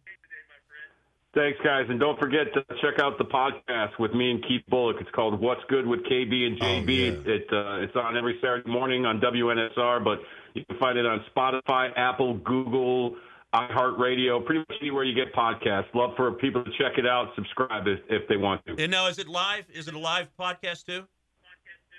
No, we tape it late in the week and it airs on Saturday, and then uh, we distribute it. I, I upload it to uh, all those uh, podcast platforms. Awesome, It's awesome. called Yeah, we need to start what, listening What's to that. good with KB and JB? So I hope people gonna will uh, will give that a try. Uh, I'm excited for that, man. Well, again, appreciate you. Appreciate your show during the week. And uh, we got to head to a break. You are listening to Nashville Sports Radio, the Sunday morning scramble with the coach and Corey, the wrestling giant that he is, coming soon. Corey Harris, Super Bowl champion, who's Raven spanked John Burns Giants. And John's still mad about it. And I love it. Get in the ring, boys. Get in the ring. Let's have some fun. All right, have a good John. one. Thanks, See you, John. John. Bye bye. so we are we are having some fun here on the Sunday morning scramble. It is NFL Sunday. We've still got our pick six sponsored by DraftKings Sports and Social. Awesome place. I'm actually going to be there uh, on the Corey and I are going to be there on the 9th in the evening there, a little bit after 10 o'clock uh, for a special event. But uh, I'll tell you, that was fun with John Burt. Man, I love him, and I mean, he's got a great voice too. Um, uh, for, That's going to for- be the great podcast. I had, I'm going to have to check him out. I hadn't checked it out yet. With, yeah, with it's, Keith Bullock. it's, so I it's love, Keith I Bullock and, uh, to yeah, and John. Oh, that's Yeah. awesome. Yeah. So yeah, it's what's good with KB and JB. Uh, it's produced by Pat Love it. Cook. Love Uh, it. It's it's awesome. I can't wait, man. Yeah, I I can't love wait. listening- Oh, it's I love. I can't to wait to hear that one. Everybody out there should go listen to that. And uh, we're going to take your calls 615 844 5600. 615 844 5600. Talk NFL football, talk anything you want. Uh, this is the Sunday Morning Scramble on Nashville Sports Radio. We'll see you on the other side. What's up, Nashville? And anybody that loves sports knows that if you can't score, you can't win. So you should absolutely consider protecting your family and your assets with State Farm. Thanks, Corey. Hey, everybody, this is Lauren Tullis, State Farm agent in Hendersonville. And if you like watching some of the best, like Corey Harris, you should be protected by the best. Contact us today to get your free quote at laurentullis.com. Like a good neighbor, Lauren Tullis State Farm is there.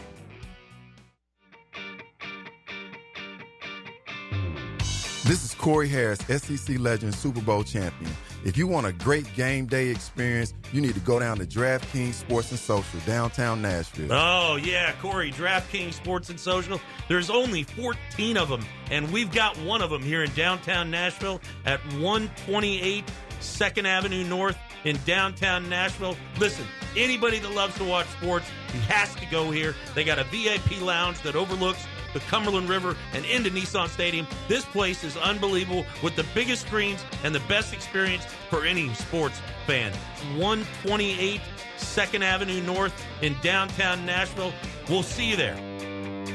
What's up, Nashville? This is Corey Harris, Super Bowl champion of 2000 Baltimore Ravens. And the only thing that Coach Tonjes likes more than the LA Chargers is Double Dog. Ah, yeah, Corey, Double Dogs. This is the coach, Greg Tonjes, from the wonderful new show, live show that is the Sunday Morning Scramble. It is the coach and it is Corey, Super Bowl champion on that show. But we do love one thing better than all of that. It is Double Dogs in Gallatin. It is the spot for beer, for sports. They've got the biggest screens, they've got the coldest beers, and guess what? It's dog friendly. And not only that, you can walk in today and ask for the coach's special, which is a double dog, double dogs with chili and cheese, and not one, but two hot dogs. It is double dogs in Gallatin, and that is at 1620 Nashville Pike. Tell them Coach Tonjes sent you.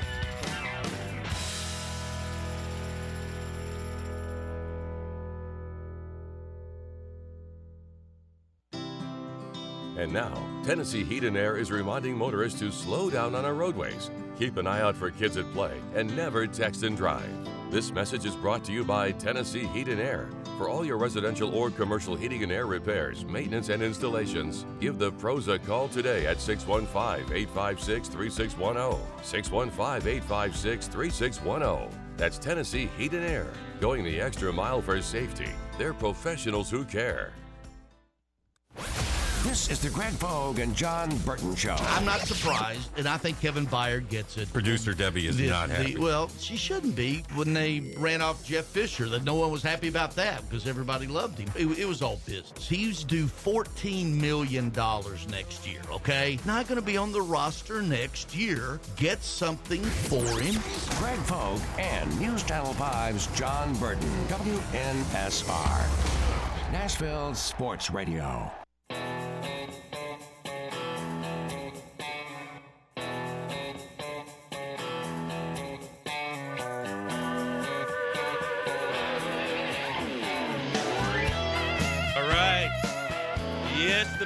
Continues here in the music city that is Nashville, Tennessee.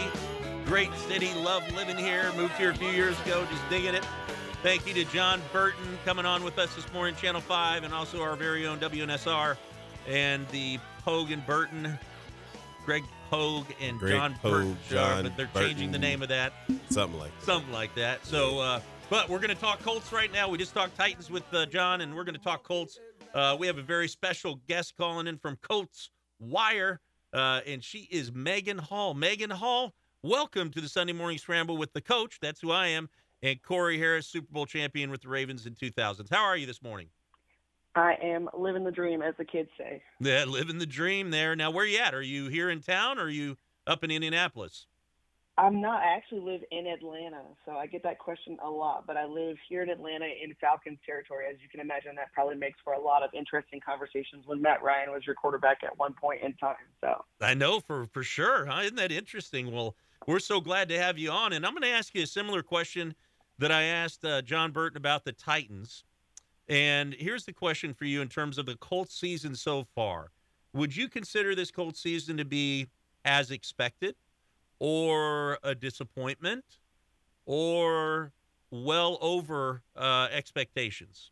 What would you consider it? Oh, it's actually well over my expectations. Uh, I had the Colts winning only six games the entire season. You had a you know brand new coaching staff, nine new faces. You got a rookie quarterback. You you know you got a roster that needs to be revamped a bit. Like I wasn't expecting a whole lot. That's probably you know much of the dismay of a lot of fans, but I really wasn't expecting much at all. Uh, the Colts had a lot of catching up to do from everybody else in the division, uh, especially you know Jaguars, of course, Titans, of course. Um, so yeah, this is this is very much above expectations, but I would say in terms of like what the games look like, yeah, it's about right around what I expected. Some good, some bad, some oh okay, we could probably you know play a little bit better there, and then some what in the world is even happening. So it's it's about what I expected there. Yeah, good. Yeah, and I, I I would say the same thing. When, when we came into the season, we did our NFL preview. I figured the Texans and the Colts would be, you know, third and fourth in the AFC South, and I actually said that I thought the Texans and maybe the Colts might be, you know, in the bottom five teams in the NFL. I'm absolutely 100% wrong. I admit that here, Megan, that I am wrong, especially about the Colts. And another thought of, uh, I was very excited about Anthony Richardson uh, and the draft of Anthony Richardson. Is that kind of the same tone that the fans had when they drafted Anthony Richardson? And then also, if you could give us just a an update as to his injury, and I've, I've heard rumors that it's a pretty significant one. Uh, so, what do you think about that? Did, was it a big thing for the fans to get Anthony Richardson, and then secondarily the injury? What is that looking like? Yeah, so I think it was actually a really big thing. I mean, if you remember back to draft night, there was all these rumblings right before the draft, maybe two days before, that C.J. Stroud might be in play for the Colts. Um, I absolutely think that it was always going to be, uh, you know, Anthony Richardson at some point, of course. But I think C.J. Stroud was really a, a viable possibility because, hey, Richardson might get, you know, get drafted right before. Um, so I think when he essentially fell to the Colts, that was a lot of luck, very transparently. I think you've got to, you know, you give credit to Chris Ballard and his staff. That's a lot of luck to be very patient for that. Yeah. Um, I think for for them, I don't think that they really thought that this Richardson would be in play simply for the fact that he tore up the combine, and then not only tore up the combine with the physical attributes, he came back and had a pro day a couple weeks later where he looked a lot better. Some of those throws that he wasn't able to make as clean and as crisp as he did at the combine, he made them very naturally at his pro day. And it's like, okay, this kid's coachable. So very quickly he was, you know, um, jumping up draft boards, and people are like, okay, this kid's out of play. It's not even going to happen. So then, of course, as I'm sure you're probably aware, Will Levis gets brought into the conversation. It's like, oh, would the Colts even look at Will Levis? Mm-hmm. So I think Colts fans were like, you know, they, they really didn't, weren't really quite sure what to think when yeah, okay, not only do you know you land Anthony Richardson, but you didn't have to jump up to get him. You didn't have to give anything. Right. Um, so, you know, as you know, uh, Richardson got hurt the last time the Colts played uh, the Titans, and and so you know he's out for the season. Of course, from everything that I've been hearing and seeing, he's doing really really well. His rehab is going well. He, you know, he's of course still in the building. He's showing up uh, for the team. That's that's just true to Anthony Richardson. So um, I don't expect any sort of you know uh, bumps as from from what people you know would probably describe as a bump or setbacks or things like that. He's still on track right now to, to come back for 2024. Okay, good. That's good to hear because I really like the kid. I watched his um, his pro day, and uh, man, I was duly impressed. I think he hit the ceiling or something on one throw. He had such a arm. It was incredible. yeah, I'm serious. Uh, but hey, you're, you're, you're uh, we're we're talking to Megan Hall of Colts Wire and USA Today, and you're we also got Corey Harris in the house, Super Bowl champion. Corey, say hi to Megan. How you doing, Megan? Uh, first of all, question: How much has the value of the backup quarterback uh, increased now? Just looking at the, the this year, I'm looking at the Titans. I'm looking at the Colts. Like the value of the backup mm, quarterback has yeah. always been talked about as that's the best position on the field. Uh, I got in an argument with Kelly Hogan one time, and he argued. He said something to me about how long he played, how long he played in NFL. I said, "You was in Indianapolis, behind Peyton Manning. They didn't uh, miss no plays for mm. probably ten years. So you was in the NFL. And I'm not no slight, but the the value and importance now of the, the backup quarterback, just in what we're seeing, uh, quarterbacks getting like, how has that impacted uh, the coach? And is there a different thought process really about how we're looking at it with, with running backs and uh, uh, backup quarterback Seem to be the two positions that touch the ball the most, have two different extreme values to the team. Yeah, that's a really good question. First of all, thank you for asking that because I have thoughts. Um, so I, I'll say this: um, if you think back to training camp for the Colts, I was there. I got a really great opportunity to get to go to the to, uh, to Indy in August, and there was a lot of conversation about whether or not Anthony Richardson would actually win the starting job, right? And of course, they're like, oh well, you know, Gardner Minshew's been playing well, you know, that sort of thing. But then there's this talk of like, oh, Richardson is is now he's essentially surpassing Minshew. Then there's talk about whether or not you actually keep Minshew, um, because hey, you know, this conversation of whether or not people value backup quarterbacks. Well, now Richardson's out and Minshew is your guy, right? And now he's been able to get you several wins that you probably didn't think that you might, you know, you might have been able to get once your star quarterback goes out. So I think that really ups the value. And I would also say this: this is not even in the AFC South, but look at the Giants and what they're able to do right now. Tommy DeVito is able to, you know, win games. This is a backup quarterback position, right? Right. Like it's something that people don't really. I will say people, maybe fans, perhaps, don't put as much stock into because they're like, oh, you know what, we'll never be in that position or whatever else. But now you've got the Giants in that position, the Bengals are in that position, the Colts are in that position. You've got several teams that needed these backup quarterbacks to Mhm. step up. Josh Dobbs is another example. Yeah. Right? He's now leading the you know the Minnesota Vikings. You need these you need these backup quarterbacks to be formidable. It's it's not it's no longer just oh hey he'll, we'll plug and play this guy if if and when our, our guy gets hurt right Right. it's now okay we need a guy who could actually lead our team if we needed him to do so and i'll say this for all the talk about backup quarterbacks and i've i've preached about this for several years on end the colts could have done themselves a really good service if they had had a formidable backup quarterback in the days of Andrew Luck when he was getting hurt and he wasn't able to play, right? You wouldn't have had the, the Curtis Painters or or the you know the as people like to call them the clipboard Jesus and things like that. So I, I really think that this is something that people have to take into consideration, especially Minshew was winning games for the Eagles last season as well. Right. When Jalen Hurts was out, like people really got to think about it. Like this is this is an actual conversation that needs to be had about how much that you actually put. You know, what if you put so much stock into your starter, why wouldn't you put so much stock into the guy who's going to potentially replace him if he has to come out? Well, and you can ask the Titans how they feel about that after they started out seven and three. Uh, well, they started out on two, and then were seven and three, looking good to make the playoffs and make a run, and then injuries and quarterback goes down, and look what they're left with. You know, uh, a rookie quarterback stepping in, having to try and play, and they lose the final seven games of the season. So yeah, it's an important spot that people need to look at. You know, I've had that as a coach, even at the high school level. It doesn't matter what level. I mean, if you don't have somebody that can can step in, I had it happen uh, one time. We were a favored team going up to Flagstaff to play a, a game in the dome up there at, at NAU, and and sure enough, first quarter, my star, who's seventy six percent of my offense, quarterback goes down. Uh, you know, and I end up losing the game eight to zero. So yeah, I mean, it doesn't matter what level. You've got to have someone that can step in, and obviously Gunner has stepped in for them uh, very, very admirably uh, for sure. And with, and with that thought, though, let me ask you this: This is the other thing. When you have these dynamic quarterbacks that are starting as your starter, so when you when you have these uh, measurables of a guy like AR, a guy like Lamar, like I think do should coaches be, um, I guess, compromising to a degree? Like, how does your system, how does the shirt for your older son fit your younger son? Like, how? What are Mm. these teams going to have to do when you go from the athleticism of a of a AR or the athleticism of a, of a Lamar or the accuracy of a Tua? Like, how do you go and not miss a beat? And, and I feel like a guy. I- think it's the experience. It's kind of like I look at college. Like, guy teams are going to start going with older freshmen, guys that Yeah. come out of junior college, guys these seniors that are going to prep schools. How do you balance that with the possibility at any time your starter can go out? Like, what type of backup quarterback do you get? And and I, I don't know this. I don't know what kind of athlete Gardner is, but like you look at AR and then you look at him, you're like, okay, what are we what are we doing? Can we run the same offense? Do my offensive tackles have to be a different uh, a guy like? How is that? Is it is it a huge change in the playbook of what they're using, or is it just a different portion of it? Yeah, you know, I think that's a really good point that you're making because we've had this conversation quite a bit um, in, in Colt circles and, and obviously in sports circles.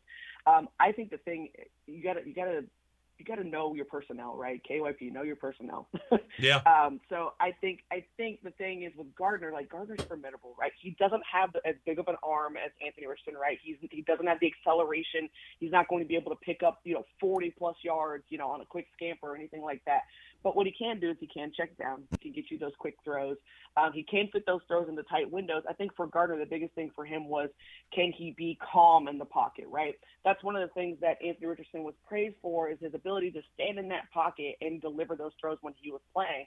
And I think for Gardner Minshew, obviously he's not he he doesn't have that sort of same awareness that Anthony Richardson does in the pocket, but he can stand there and deliver those throws when he's not thinking as much. So for Right. me, one of the things I've said is, hey, don't let him think too much. And I don't mean that in a rude way or condescending way, but just hey, get these throws out quick. The ball's got to go out quick. You got to get it to your playmakers, whether that's Michael Pittman Jr., whether that's the safety valve and, you know, Will Mallory or, or Kylen Granson.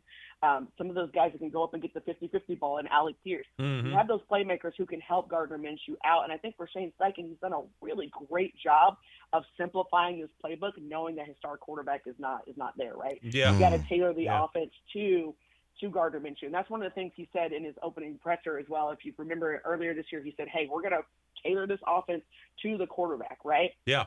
And I think he meant that regardless whoever was the quarterback was going to be, Right. whether it was going to be Anthony Richardson or whether you know at the time they were going to draft someone else or it was going to be Gardner Minshew.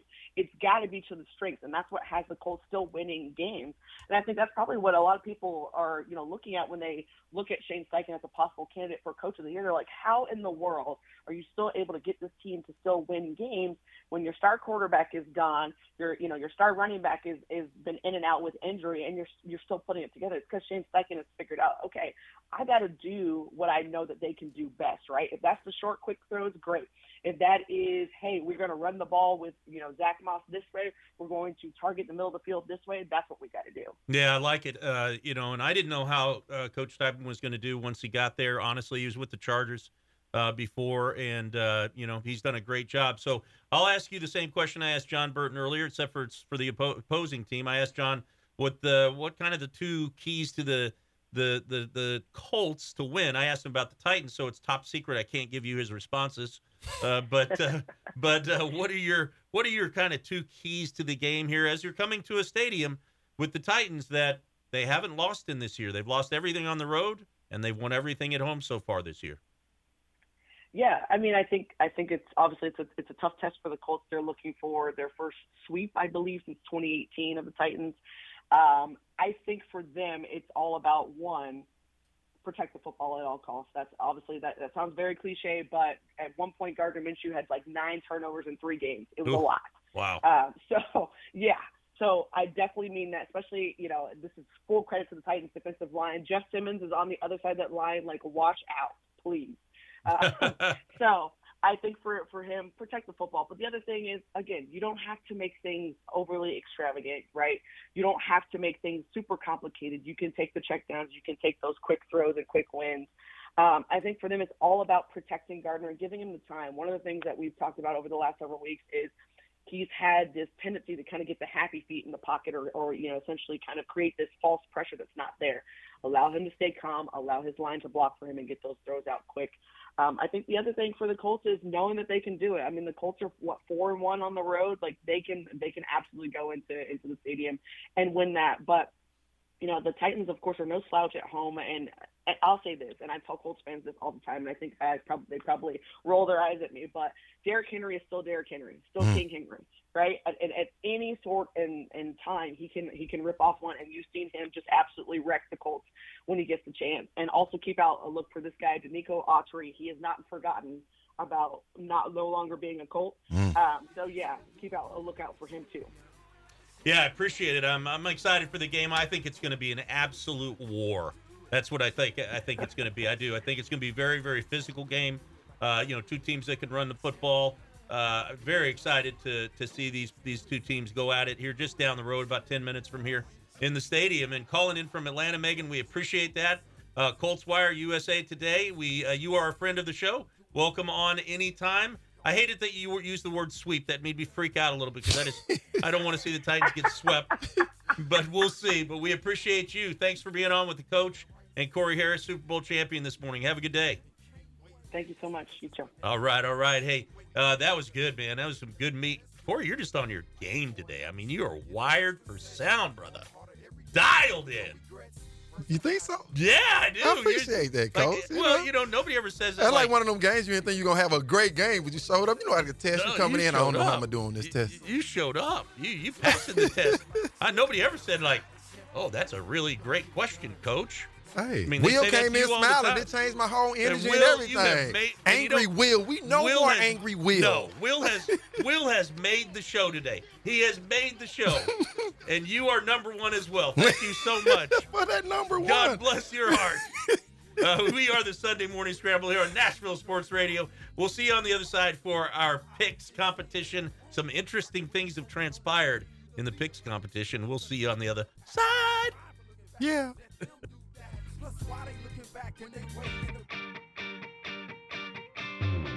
This is Corey Harris, SEC legend, Super Bowl champion. If you want a great game day experience, you need to go down to DraftKings Sports and Social, downtown Nashville. Oh, yeah, Corey, DraftKings Sports and Social. There's only 14 of them, and we've got one of them here in downtown Nashville at 128 2nd Avenue North in downtown Nashville. Listen, anybody that loves to watch sports, he has to go here. They got a VIP lounge that overlooks the Cumberland River and into Nissan Stadium. This place is unbelievable with the biggest screens and the best experience for any sports fan. 128 2nd Avenue North in downtown Nashville. We'll see you there. What's up, Nashville? This is Corey Harris, Super Bowl champion of 2000 Baltimore Ravens. And the only thing that Coach Tonjes likes more than the LA Chargers is double dog. Ah, yeah, Corey, Double Dogs. This is the coach, Greg Tonjes, from the wonderful new show, live show that is the Sunday Morning Scramble. It is the coach and it is Corey, Super Bowl champion on that show. But we do love one thing better than all of that. It is Double Dogs in Gallatin. It is the spot for beer, for sports. They've got the biggest screens, they've got the coldest beers, and guess what? It's dog friendly. And not only that, you can walk in today and ask for the coach's special, which is a double dog, double dogs with chili and cheese, and not one, but two hot dogs. It is double dogs in Gallatin, and that is at 1620 Nashville Pike. Tell them Coach Tonjes sent you.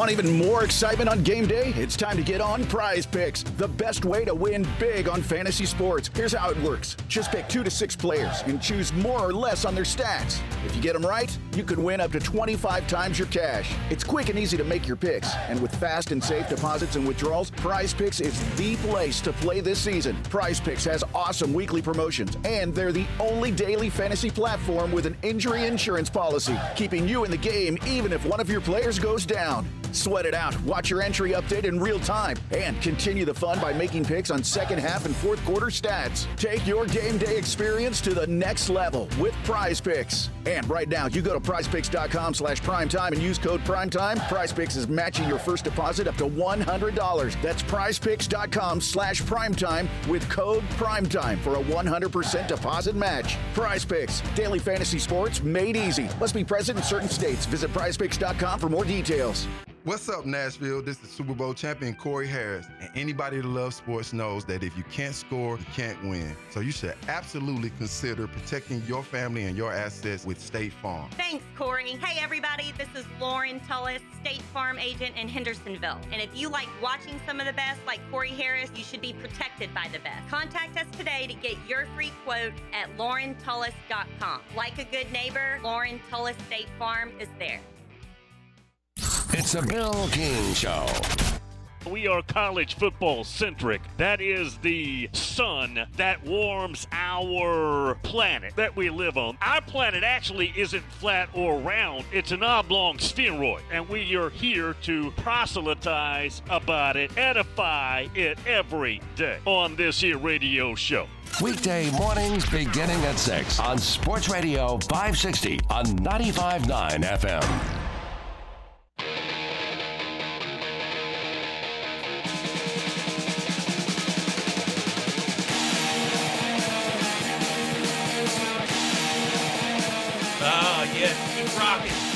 Rocking. Keep rolling. Man, I'm hungry. I'm really, really hungry. I just started thinking about the stadium and the food. You just now getting hungry, coach? Or you been hungry? No, it just kind of hit me. I was a little hungry on my way in because I drove by the stadium, and stadium food is the greatest food in the history of life and the history of the world. It really is. Better Uh, than apples? Stadium food is the greatest food in the history of the world. I don't care what stadium. I don't care if it's the Pro Bowling Tour. Yeah, I've had some Stadium? horrible stadium food. Okay, well then you've gone to the wrong stadium. Which stadium did you have horrible food I at? think it was at that Qualicum. Oh, you're talking about my Chargers. San Diego? we got a comedian in the house. Look at this. Yeah, Qualcomm. Well, I just have you know that Qualcomm, i.e. Jack Murphy Stadium, used to have fish tacos. Ooh wee. Yeah. So and uh, I come And I out here. bet the fish were still wet. Okay, you know what? You don't know because it was Rubio's Fish Tacos. Shout out Rubio's Fish Tacos Shout in out Southern Rubio. California. Rubio's best place ever. Man, sit over there and shut up. Screw you. so we're having fun over here, man. The kickoff is uh, just about two hours away. Mm. Two hours and six minutes. Colts, Ooh. Titans. Hey, did you know? Is is uh, um when I was talking to Philip about the Colts, Derek uh, Dwight Freeney is not in the Hall of Fame yet. Is that true? Let me check. Mm. and Robert Mathis and some of these guys. I'm like, I was looking at just all the players that have Reggie Wayne is not. Reggie Wayne is I don't not? think not yet because you remember Marvin Harrison, though? Yeah, but they weren't gonna put Reggie, Marvin, and Peyton in like close to the same time. Yeah. I don't. I don't. but, eh, When you started naming off those guys, and I was looking at Yeah. the years, like even being there, them are some ballers. There's a bot man. Let I'm me telling tell the you, Colts fran- undersized But how many Super Bowls did they get? One. One there, Peyton got one there, and then One they beat the other one Bears, with right? the what's the name? Yep. Yeah. That, that game, the Bears should have won. Yeah, that was Tony. Yeah. Who was that? Tony Dun? That one was that Tony? No, that was Tony uh, Dungy. This Tony That Dungy. Because Yeah. remember, that was the Super Bowl. Lovie Smith. That had Lovie Smith, Yeah, Tony Tony Dungy, Dungy, and I want to say they had an all black officiating. That's crew. correct. Yep. That's correct. Yeah. Yes. So speaking of these games getting ready to come up, man, we're wired for sound with our picks competition, and this picks competition is sponsored by DraftKings Sports and Social. This is our Pick Six competition. By the way, uh, Will, the producer, the coach, and Corey will be at a VIP event uh, on the 9th. That's next Saturday night at DraftKings Sports and Social. They have Jax Taylor from Vanderpump Rules. I know my wife is excited about this. She never misses an episode. That show gets 11 million viewers. But anyway, we're going to be there with him. He's a Michigan guy, uh, Corey, and a big Detroit Yeah. Lion. So we're going to bring him some autographed uh, stuff for Jax Taylor. Not that he cares because he has all the money in the world. God bless him. Uh, but uh, what I do care about is our picks. Corey, you and I were four and two last week, and we had a guest picker for Will. And I'm sad to say and happy to say in the same breath That's your frat brother. our yep, our guest picker was 0 for 6. Not surprised. Q Joe, where Oh, are you? Q Joe, where are you at? Q Now- Joseph does not watch live football. Now there's so. a chance that there's a chance that coach might be lying about that, but that's okay because he was 0 and 6. So we, uh, Corey, you and I are on a roll. We are uh, 45 and 24, tied for first place. Ooh, we butter and jelly, baby, yes, on the roll. we are.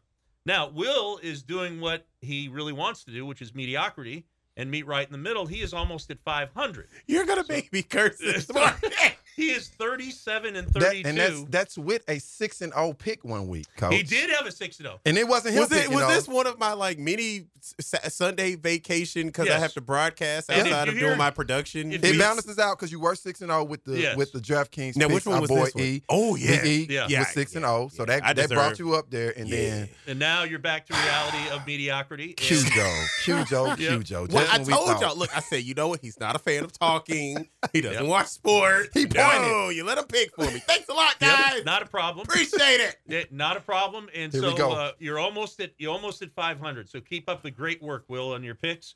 And so we're going to give you an opportunity here. We'll go with Will 1st Let's to make go. this pick.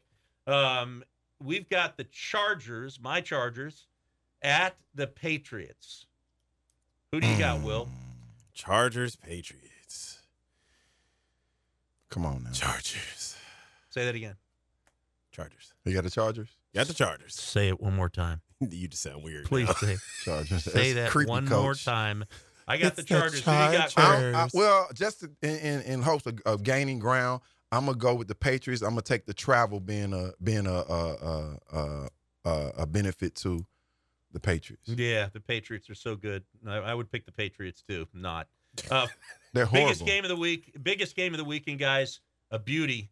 49ers at the Eagles. Oh, Corey, go with that one. Who you got there? 49ers at the Eagles. Two best teams in the NFC. I got the 49ers versatility changing the game. 49ers. Uh, I'm going to take the Eagles. I just, I just think they're playing some great football right now. Who you got, Will? And you know what? Something about Christian McCaffrey, man. I'm just going to have to go with the 49ers. Okay. Uh, another good game. Well, would have been a good game if Joe Burrow was there, but Bengals at the Jaguars. Jags. I got Jags. Jags. Yeah, I don't even have to think twice about that without Burrow. With Burrow, it's a different conversation. Oh, this is another Uh, good one. Here's a here's another big game. This all of a sudden is a Mm. big game with the Broncos, who have won a bunch of games in a row, and Russell Russell is just Where looking like his- they're playing at the Texans. Ooh. That's a juicy game right there. I'm going with the hot hand, Stroud. Yeah, yeah. I'm gonna have to go. God, that's a tough game. I'm gonna go with the home team. I'm just gonna go with the home team, the Texans. Who you got, Will? I'm going to go with the Broncos. Broncos. Okay, good. Uh, the next game in Lambeau Field, Corey's old stomping ground when he was a Green Bay Packer. You've got Taylor Swift versus the Packers. Taylor Swift versus the Packers. If you don't know who the team is that I'm referencing, by now you have a problem. Yeah, the Chiefs. attention. Come on, we got to go. Yes, yes, we're going with the Chiefs. Yeah. No, uh, I'm going with the Packers, man. Andy Reid going back home, he gonna get upset about a youngin. I'm going to go with Taylor Swift. I'm going to take Taylor Swift over the Packers, Not and the then fight finally the against Colts and Swift. Titans. Colts and Titans. Who you got, Will? All right, man. Colts sweep 2023, first time since 2018. Okay, it won't got be a the- sweep. I got the Titans. Who do you got, Corey? I got the tie for the first time in how long? It's gonna end in a tie. It's going to end in a tie. He's calling it right Put now. Put it on, DraftKings. Hey, you've been listening to the Sunday Morning Scramble, and it's Coach and Corey, and uh, we love you out there. We love you.